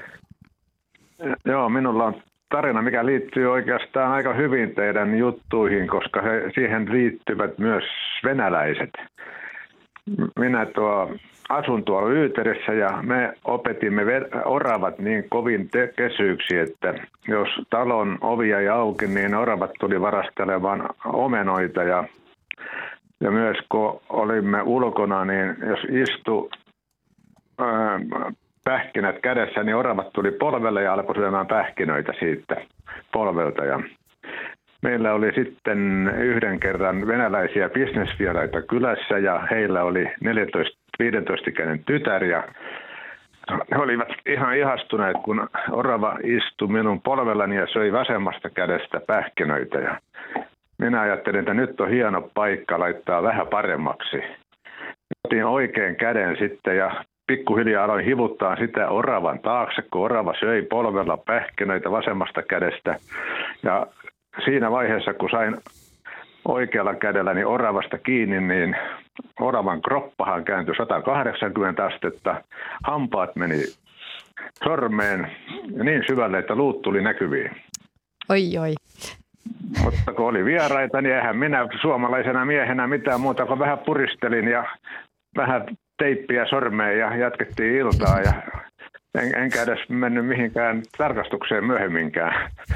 Mutta luut, luut, luut näkyy monta päivää. Ouch. Tervät hampaat, kova puruvoima, mikä on tullut jo ilmi. Joo. Joo. Se oli ihan käsittämätöntä. Tämmöisen, Mutta oli aika lailla miele, mielenpainuva tällainen tapahtuma ja en ole halunnut enää tehdä toista kertaa samaa juttua. Ei varmaan. Kova puruvoima. Tässä kannattaisi, toisin kuin te, niin olisi kannattanut kyllä kuitenkin käydä näyttää sitä sinne lääkärille, että tulehdushan siinä on aina mahdollista ja se voi olla pahakin tulehdus, joka tulee mm. tämmöisestä puremahaavasta. Että kyllä kannattaa käydä ainakin muille kuuntelijoille, vaikka teikäläinen ei meniskään lääkäriin, niin kannattaa käydä näyttää. Se varmaan Kyllä vähän, Minäkin nyt, varmaan kyllä vähän hämää, kun tota. Se onko tämmöinen vanha suomalainen sissi, eihän sitä mihinkään pienestä No, nimenomaan. teippiä päälle. Nimenomaan. Vähän, vähän teippiä, laastari päälle ja menoksi. Hyvä. Näin Ki- on. kiitos Jorma tarinasta. Ei mitään, hyvää illanjatkoa. Kiitos samoin. Moi moi. Tämä oli, tämä oli hyvä puhelu siinä mielessä, että, että ihmiset kuitenkin, vaikka, vaikka se ei välttämättä ole kovin fiksua, niin esimerkiksi Helsingin Seurasaaressa käy ruokkimassa oravia ja ruokkii niitä niin, että antaa kädestä. Mm. Mm. Ja, ja mä oon itse tehnyt vähän samanlaisen virheen nuorempana, että mulla on ihan kokeilu mielestä, mulla oli pähkinöitä, kädessä orava tuli ja tällä kertaa meitsi kiusasi oravaa, eli käsi nyrkkii, pähkinä Mm, jäi mm, sisään. mm. No mitä orava tekee? Puree. Tuossa näkee jälki vieläkin sormessa, Mm. eli puree. Mutta siis se, se voi tulla joillain ihmisillä, että kun sä ruokit, niin sä voit säikähtää ja vahingossa panna käden, Mm. käden Mm. nyrkkiin, jolloin melko varmasti orava puree. Et siinä on koko ajan se Mm. riski sillä ruokkijallakin, jos se, tai jo- jos se vaikka orava säikähtää samalla hetkellä. Mm. Että se kä- kädestä ruokkiminen on, on kieltämättä se, että ainakin pitää tiedostaa, että siinä on vaaratekijöitä. Ja paikat, missä, niin kuin Juha mainitsit, on Seurasaaren, missä oravat on tottuneet siihen, että niitä ruokitaan paljon, Mm. niin ne on todella niin kuin, päälle käypiä suorastaan. Olen itse päässyt todistamaan sellaista, kun orava tulee katsoa, että tuolla varmaan on pähkinöitä ja sitten tulee kiipeä jalkaa pitkin ylös ja suurin piirtein oikeasti niin kuin suurin piirtein työntää ää, käpälänsä taskuun. Ja sitten hän, pakkohan sille oli antaa heittää vähän maahan Mm. pähkinöitä, että se meni sitten niiden perässä. Se on aika pelottava, kun se vaikka niin pieni otus onkin, Mm. mutta tota, valkohain puruvoimalla, niin en mä Niin. tosi silloin sitä tiedä. Nyt tiedät. Nyt tiedän, orava ilta Niin. tämänkin tiedon minulle lisäsi. Mutta jos näillä opeilla ruvetaan miettimään mm. nyt sitä just tämmöinen kaupunkiorava, joka tulee reittä pitkin ylös ja, ja suoraan sanoen vaatii pähkinöitä ja sitten on se maalaisorava, joka ei ole vielä välttämättä, jos ei asu semmoisen paikan lähellä, missä ihmiset ruokkii, niin kuinka, kuinka suuret tämmöiset käyttäytymiserot tai luonneerot niillä on? Että jos vaikka vaihdetaan nyt, viedään tämä Mhm. kaupunkiorava sinne metsään tai metsäorava tuodaan tänne, niin haluatteko sitten pohtia, että mitä tapahtuu? Kyllä varmaan tota, valtavat erot, että ei se, se että maalaisorava, niin ei varmasti tu, tuu lähellekään, et kyllä, mutta kyllä varmasti sitten oppii vähitellen, että nopeastihan ne muuttaa käyttäytymistään. Että tota, tuli just mieleen, että se on vähän hämäävää, kun se on söpö ja vaikuttaa kesyltä ja sitten se on kuitenkin villieläin siellä. Mm. Joo, siis kyllä ainakin on tämmöinen, tämmöisiä tuloksia on havaittavissa kyllä ollut, että siis kaupunkiorava ei kuitenkaan ole niin kuin välttämättä ihan täysin kaupunkiorava siinä mielessä, että jos semmoinen nuorena oravana päätyy sitten, kun ne lähtee vaeltamaan siinä kohtaa, kun ne lähtee sieltä emolloita pois, jos päätyykin tämmöisiin metsäalueelle, niin kyllä se rupeaa käyttäytymään niin kuin metsäorava pikkuhiljaa. Mm.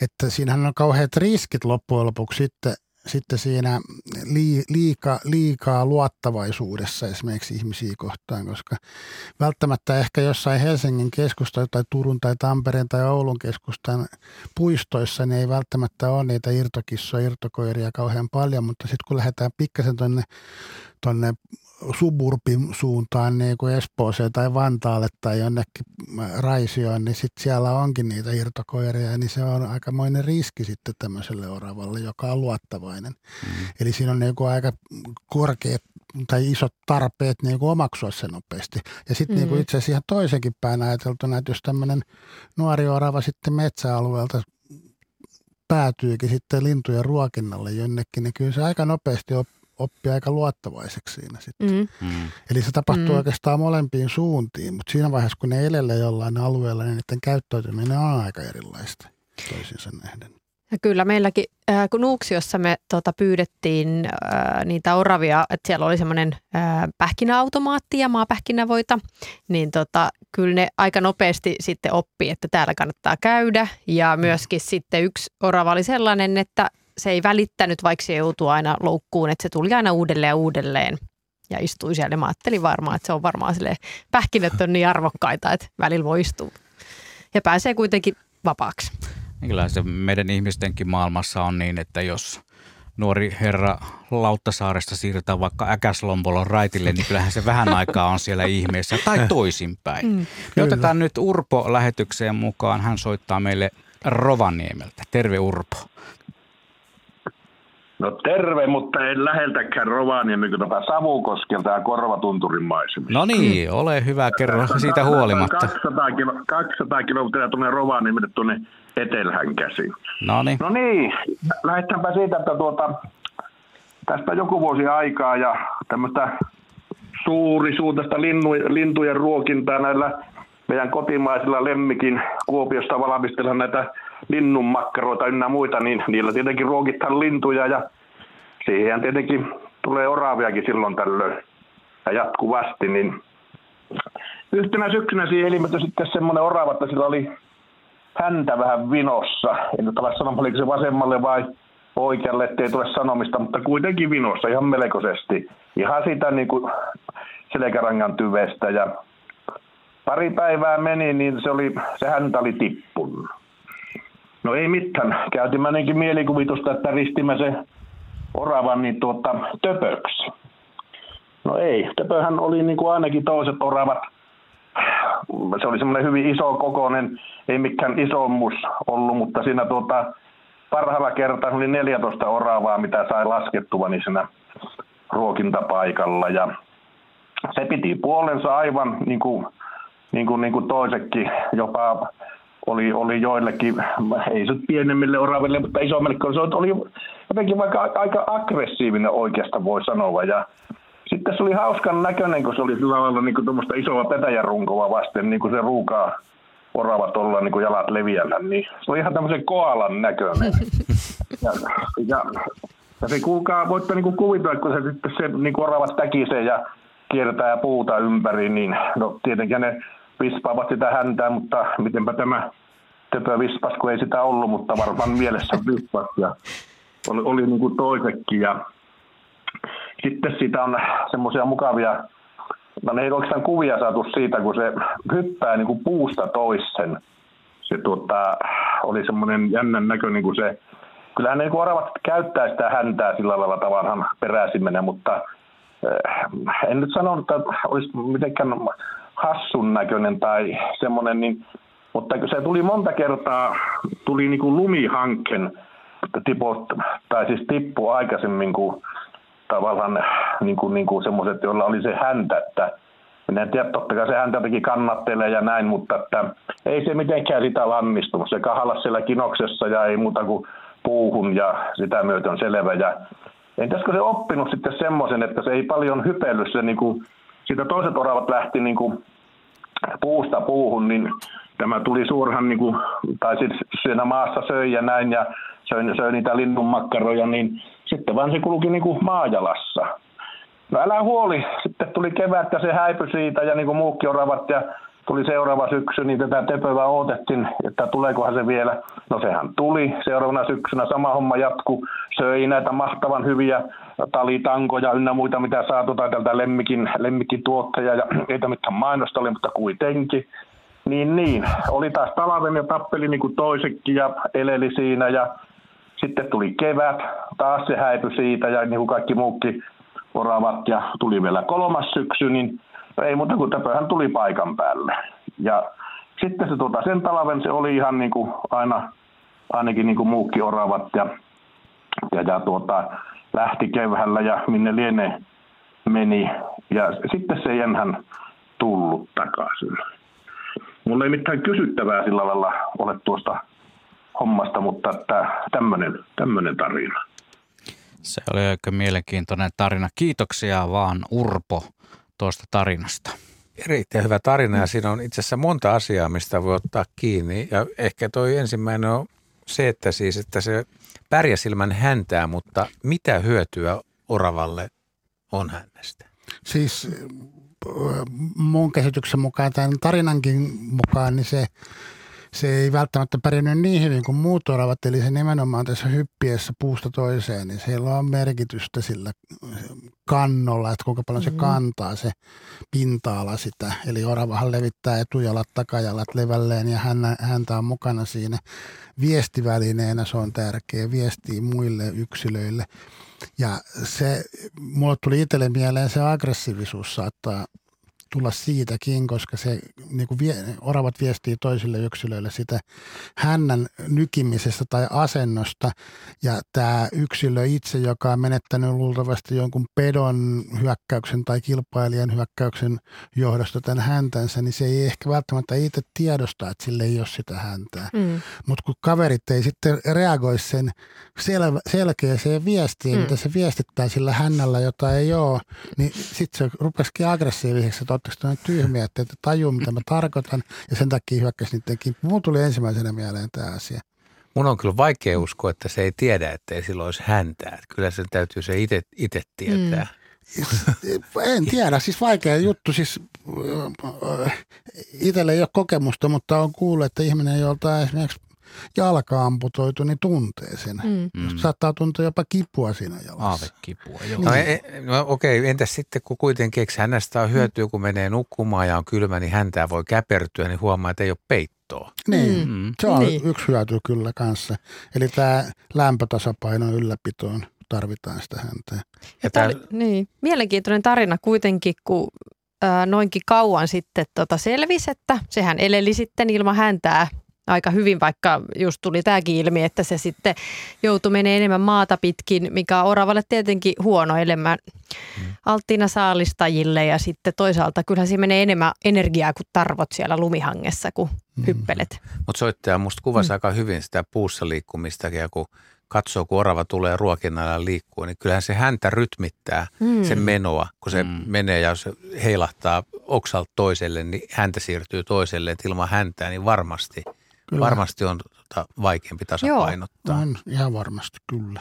Ja viestivälineenä, niin kuin esimerkiksi koirillahan se on äärimmäisen tärkeää sitten, kun mm. joiltakin koirilta ainakin aikoinaan mm. typistettiin häntiä, niin nehän on aivan onnettomia sitten, kun se on vaan se nysä, joka heiluu ja kaveri, mm. joka on vähän kauempana, niin ei näe sitä lainkaan. Mm. Joo. Viestinnässä iso haitta. Mites muuten, kun se hännän pituus vähän vaihtelee, on erinäköisiä häntiä ja eri, eri vuoden aikaa on vähän erinäköisiä, niin miten se hännän karvanvaihto menikään?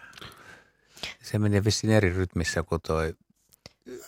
Se, Joo. Se, eikö se mennyt niin, että karva lähtee ekana päästä, että hetetään ekana? Joo, siis e, nämä korvatupsut mm. vaihtuu vain kerran vuodessa ja hännän karva vain kerran Niin häntäkään ei vaihdu. Mutta niin. muu turkki vaihtuu kaksi kertaa vuodessa. Ja sen takia esimerkiksi e, ne korvatupsut on kesäkarvassa sitten hävinnyt, niin ne ei kasva uudestaan sen kesäkarvoon ja sen takia on tupsukorvattomia oravia kesäkarvassa. Pyöreikorvasia. Mm. Mm. Ja sitten vasta seuraavan talvikarvaan se saa uudet ne tupsut. Mutta yllättävän kauan se kyllä eli tuossa, mutta mm. ei välttämättä, jos on hyvät sapuskat ja muut, niin mikä siinä on se sitten. Mm. Mm. Täällä muuten mm, vähän liittyy tuohon karvanvaihtoon ja niin eri värisiin oraviin. Eräs kuuntelija kysyi, että onhan niitä oravia täällä landellakin. Pari kaveria nyrkkeilee päivittäin minun lintulaudalla täällä Tenholassa. Mutta minne kaikki punaiset ovat hävinneet? Kaikki, joihin törmää nykyään, ovat harmaita kuin etelän talvi. Talviaikaan ne on harmaita melkein kaikki, mutta siis ää, niitähän on niinku punaisia ruskeita, melkein mustiakin Must, mm. tai hyvin tummia. Et se värivaihtelu on hyvin voimakasta. Ää, ja joillain alueilla sitten sattuma, sattuneesta syystä sit voi olla, että jotkut yksilöt on, jotkut värimuodot on sitten yleisempiä kuin mm. toiset. Mm. Että Tää. ei ne välttämättä ne punaiset ole mihinkään niin kuin laajalla skaalalla hävinnyt, mutta ne on sattunut juuri siellä ää, viestinlähettäjän mm. paikassa mm. vähentynyt. Ja, niin, ja voisin kuvitella nyt, että kun ilmastokin lämpenee, niin varmaan vaikuttaa myös, että miten paljon missäkin päin esiintyy niitä eri värimuotoja. Kun Lapissahan nuo äärimuodot on yleisempiä. Tota, meillä on tässä yksi soittaja, tuota, joka nimenomaan näistä väreistä haluaa haluaa tuota, keskustella kanssamme. Hän on Hilkka, hän soittaa meille Kittilästä. Terve Hilkka. Heippa. No niin, ole hyvä. Kysyisin, kun tuota, pari viikkoa sitten olin tuolla yhdessä palvelutalossa käymässä ja siellä yksi entinen metsuri sanoi, että hän oli sinä päivänä nähnyt ihan mustan oravan sinne ikkunan takana useampaan kertaan kulkemassa. Ja, eli nyt talvella. Ja sitten tässä huomasin omalla lintujenruokintapaikalla kulkee myös oikein semmoinen tumman siniharmaa orava. Ja sitten siellä kulkee ihan semmoinen normaali vaalea talviorava, että onko ne geenit vai mikä siihen vaikuttaa, että ne on näin eri värisiä ja tummia vielä talvellakin. Eli eri värisistä oravista. Wow. Niin, tämmöisiä niin tosi tummia näin talvisaikaa. Joo, niin oravilla vaihtelee mm. se väritys aika paljon alueellisesti ja paikallisesti ja eri populaatioissa. Ne eri värisiä, populaation sisälläkin voi olla hyvin eri värisiä. Ja tummia on tietyillä alueilla, Pohjois-Suomessa, Itä-Suomessa ainakin. Mm. Mikä siihen vaikuttaa väreihin? Onko se, onko se vaan niin kuin se, onko ravinnolla esimerkiksi mitään merkitystä? No e, itse asiassa sillä värillä ja turkin paksuudella on havaittu olevan niin kuin yhteys. Siis sillä lailla, että nämä ruskeat ja harmaat oravat tai punaiset oravat, ni- niiden se karvatiheys on eri. Eli periaatteessa sillä on, voi olla merkitystä. Mm. Ja sitten se voi myöskin liittyä siihen, että minkälaisessa äh, ympäristössä laji elelee. Äh, Esimerkiksi just siellä Etelä-Italiassa on, on näitä mustia oravia sen takia, että siellä on niinku hyvin voimakkaat kontrastit valon suhteen, jolloin se häviää sinne oksistoon paljon helpommin kuin sitten tämmöinen vaaleampi orava. Mm. Ja samoin sitten niin nämä talvisen harmaat oravat pohjoisessa on just sen takia, että se on niin parempi suojaväri. Valkoinen niin se ei kannata olla, koska puis, puissa ei kuitenkaan välttämättä niin paljon lunta, mutta vaaleampi on parempi Mm. mm. sit siellä puissa talviaikaan. Ja sitten jos jossain populaatiossa niin kuin nopeasti häviää, esimerkiksi metsästyksen tai metsätalouden seurauksena joku populaatio hyvin pieneksi, niin voi olla, että ne yksilöt, jotka on jäänyt sinne jäljelle, niin määrää sen alueen oravien värityksen pitkään. Esimerkiksi Tanskassa on suuri osa oravista on mustia sen takia, että on käynyt niin, että se kantaa on romahtanut ja sinne on jäänyt vaan niitä mustia jäljelle. Nyt on ruvennut tulemaan pikkuhiljaa Saksan suunnalta pune- punertavia oravia ja se väri on vähän vaihtumassa sielläkin.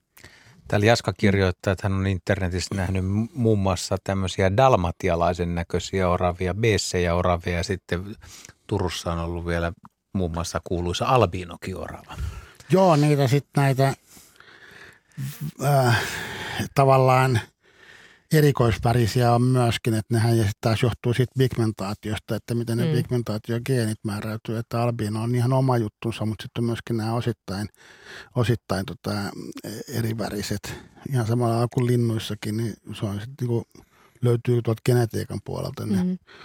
Eikö Ruotsin kuninkaalla aikoinaan ollut tämmöinen albino Oli. orava? Joo. Ruotsin kuninkaalla oli ja siitä on tehty taulukin, löytyy kuninkaallisesta taidemuseosta Tukholmasta, Mm. tämä, joka se maalautti sitten tästä omasta oravastaan. Tässä olisi pari pientä erikoisuutta, mitä ehkä ihmiset ei ole kiinnittänyt huomiota, niin kerrotaan heille se. Yksi on tämä oravan taito tulla puusta alaspäin, mikä perustuu taipusaan nilkkaan. Osaatteko te kertoa siitä jotain? Kuinka nilkka taipuu vaan? Joo, siis se on hyvin taipuisa. Esimerkiksi jos vertaa esimerkiksi ih- ihmisen ranteeseen tai nilkkaan, niin ihmisen on aika jäykkä, mutta se on niin kuin melkein 180 astetta, mitä se orava, oravan tota, nilkka ja ranne taipuu sillä lailla, että se voi tulla puusta alaspäin siten, että ne kynnet on ylöspäin. Ja sen, sen takia se pystyy liikkumaan tosi näppärästi. Ja kynäthän Mm. on hyvin terävät ja ottaa hyvin kiinni moniin erilaisiin, ä- erilaisiin tota materiaaleihin. Sen takia ne pystyy, pystyy suoraan seinääkin kiipeämään, varsinkin jos on rapattu seinä. Mm. Mutta sitten jos lähdetään niinku ihan tämmöiseen sileeseen peltiin tai sileeseen muoviputkeen, niin sitten loppuukin kynsistä, tai siis kiipeilymahdollisuudet siinä, niin oravahan voi jäädä loukkuun sitten tämmöiseen ansaan tämmöiseen esimerkiksi ää, muoviseen roskikseen, jos se jotenkin sinne pääsee. Mm. Se ei välttämättä pääse kiipeämään sitä pitkin ylös. Ja oravallahan on paljon tuntokarvoja, mitkä myöskin sitten auttaa, auttaa tota, tota, hahmottamaan, että missä mennään ja näin, että auttaa siinäkin. Eli nyt kun esimerkiksi katsoo ruokintapaikalla tai puussa alas tulevaa oravaa, niin kannattaa kyllä kiinnittää Niin. huomioon se, että Mm. miten se nilkka oikeasti on. Ja tosiaan ne takajalkojen kynnet on ylöspäin, Mm. mikä on aika, aika hämmästyttävää, että miten se siellä puussa roikkuu. Toinen väite, mikä on aika, aika erikoinen, tai se mikä väite, jos se on ilmeisesti ihan faktaa, mutta siis hyppylihakset on hyvät reidet, niin kuin tiedetään, kova pomppu, mutta ilmelihakset, että onko oravilla ilmeitä niin kuin ihmisillä, kun mun mielestä välillä on semmoisen mm. vähän kujeileva ja ujonkin näköinen orava, mutta sitten kun oravia katsoo pitkään, niin se naama ei kyllä ehkä hir, ihan hirveästi elä. Mitä siitä tiedät? No siis äh, oravilla ja ylipäätään jyrsijöillä, niin, niin kuin kaikilla nisäkkäillä, niin on ilmelihakset. Mutta ilmelihaksia tarvitaan yleensä, tai niitä on paremmin kehittynyt sellaisilla lajeilla, jotka on sosiaalisia lajeja. Mm. Eli jotka elää laumassa niin kuin sudet tai ihmiset, niin niillä ilmelihakset on paljon kehittyneemmät. Eli niillä ilmeillä ne pystyy kommunikoimaan – lajitovereidensa kanssa. Mutta nisäkkäillä ylipäätään on ilmelihaksia, mutta ne ei ole läheskään niin kehittyneet sitten tämän tyyppisillä lajeilla niin kuin orava.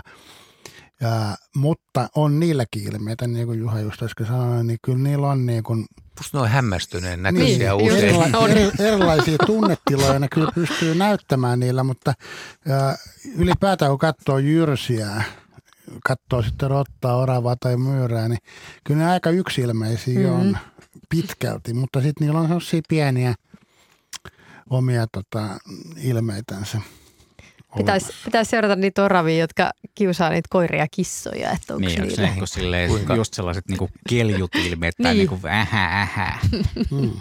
Ja mitä mä oon katsonut oravia, mitkä tulee oman koiran luoksi, niin musta tulee sille aika iloisesti siihen ja ne tietää, että se mm. koira ei tee mitään, että ei niin tarvi oikeastaan edes ilmehtiä hirveästi, mutta välillä ne katsoo, että e- ehkä, että eikö tuosta koirasta ole mihinkään. Joo. Ei, ei, se ole, ei ole saalistusvien. Mäkin olen huomannut, että ne kyllä luottaa, että ihminen pitää koiran kiinni. Mm-hmm. No niin, meillä ei ole kauan enää aikaa jäljellä ja nyt mennään sitten vielä tämän koko ohjelman ytimeen myöskin. Siis aikoinaan äärimmäisen yleinen laji. Paavo sanoi tuossa yli kaksi miljoonaa saaliseläintä ja nykyinen kantaa on miljoona. Ja tiedetään, että orava on vähentynyt ja sitä ei enää paljon metsästetä. Nyt pitäisi löytää vähän niitä syitä, että siis miksi orava on vähentynyt näin paljon. Kuka haluaa avata?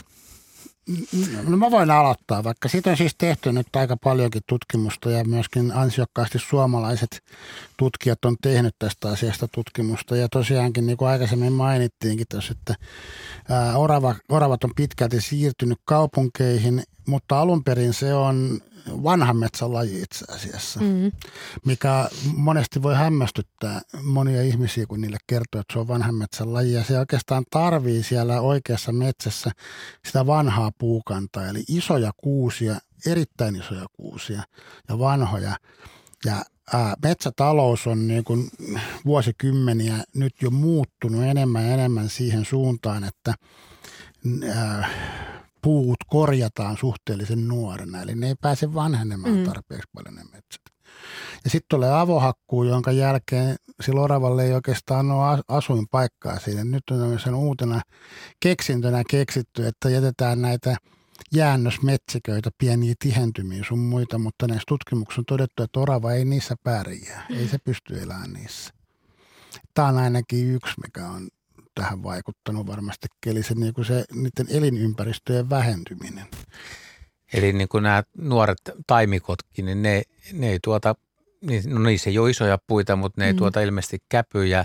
Ainakaan tarpeeksi. Tarpeeksi. Mm. Eli oravat, vaikka ne ehkä kulkeutuu tai käy semmoisilla alueilla, niin ne ei mielellään pesiä. Niitä ei ole mm. siellä kovin Joo, ja meilläkin tota, Nuksiossa kun seurattiin, niin ne kyllä mieluiten oli oli juuri tota, havumetsäalueella ja siellä oli siis vanhoja isoja kuusia, niin siellä ne pesät oli ja, ja tota, tota, että myöskin orava, orava tota, äm, että myöskin tuollainen olisi, olisi vähän tätä jatkuvaa jatkuvaa metsän kasvatusta, että ei, ei hakattaisi kaikkea pois ja mm. jätettäisiin myöskin isoja puita – Samaa joskus liitorvakartoituksia tehneenä niin huomannut, että voi olla joskus aika nuortakin metsää, mutta sinne on jätetty sitten vanhoja haapoja, niin siellä se liitorava sitten tota, tota oli, että Mm.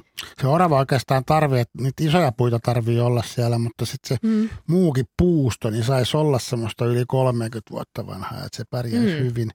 Ja tässä voi tietenkin sitten kun miettiä sitä, että nämä kaupunkipuistot, niin eihän niissä välttämättä ole. Mutta jos tarkemmin mm. katsoo näitä Helsingin puistoja, niin niissä on yllättävän isoja puita. Niitä ei välttämättä tarvitse olla montaa, kun se tar- saa ne pesäpaikat. Mm. Ja sitten tavallaan nuoremmissa puissa ja lintujen ruokinnoissa ne saa sen ruuan. Eli ne pärjää pärjää tota puistoissa aika hyvin, mutta tässäkin niin kun kannattaisi ottaa puhelin ja soittaa sinne kaupunkisuunnitteluun, että siinä vaiheessa kun miettii niiden puiston rakenteita sun muita, niin ei sitä tarvitse joka ikinen kerta, kun sieltä muutoksia tehdään, niin kaadetaan puut ja istutaan uudet tilalle. Mm.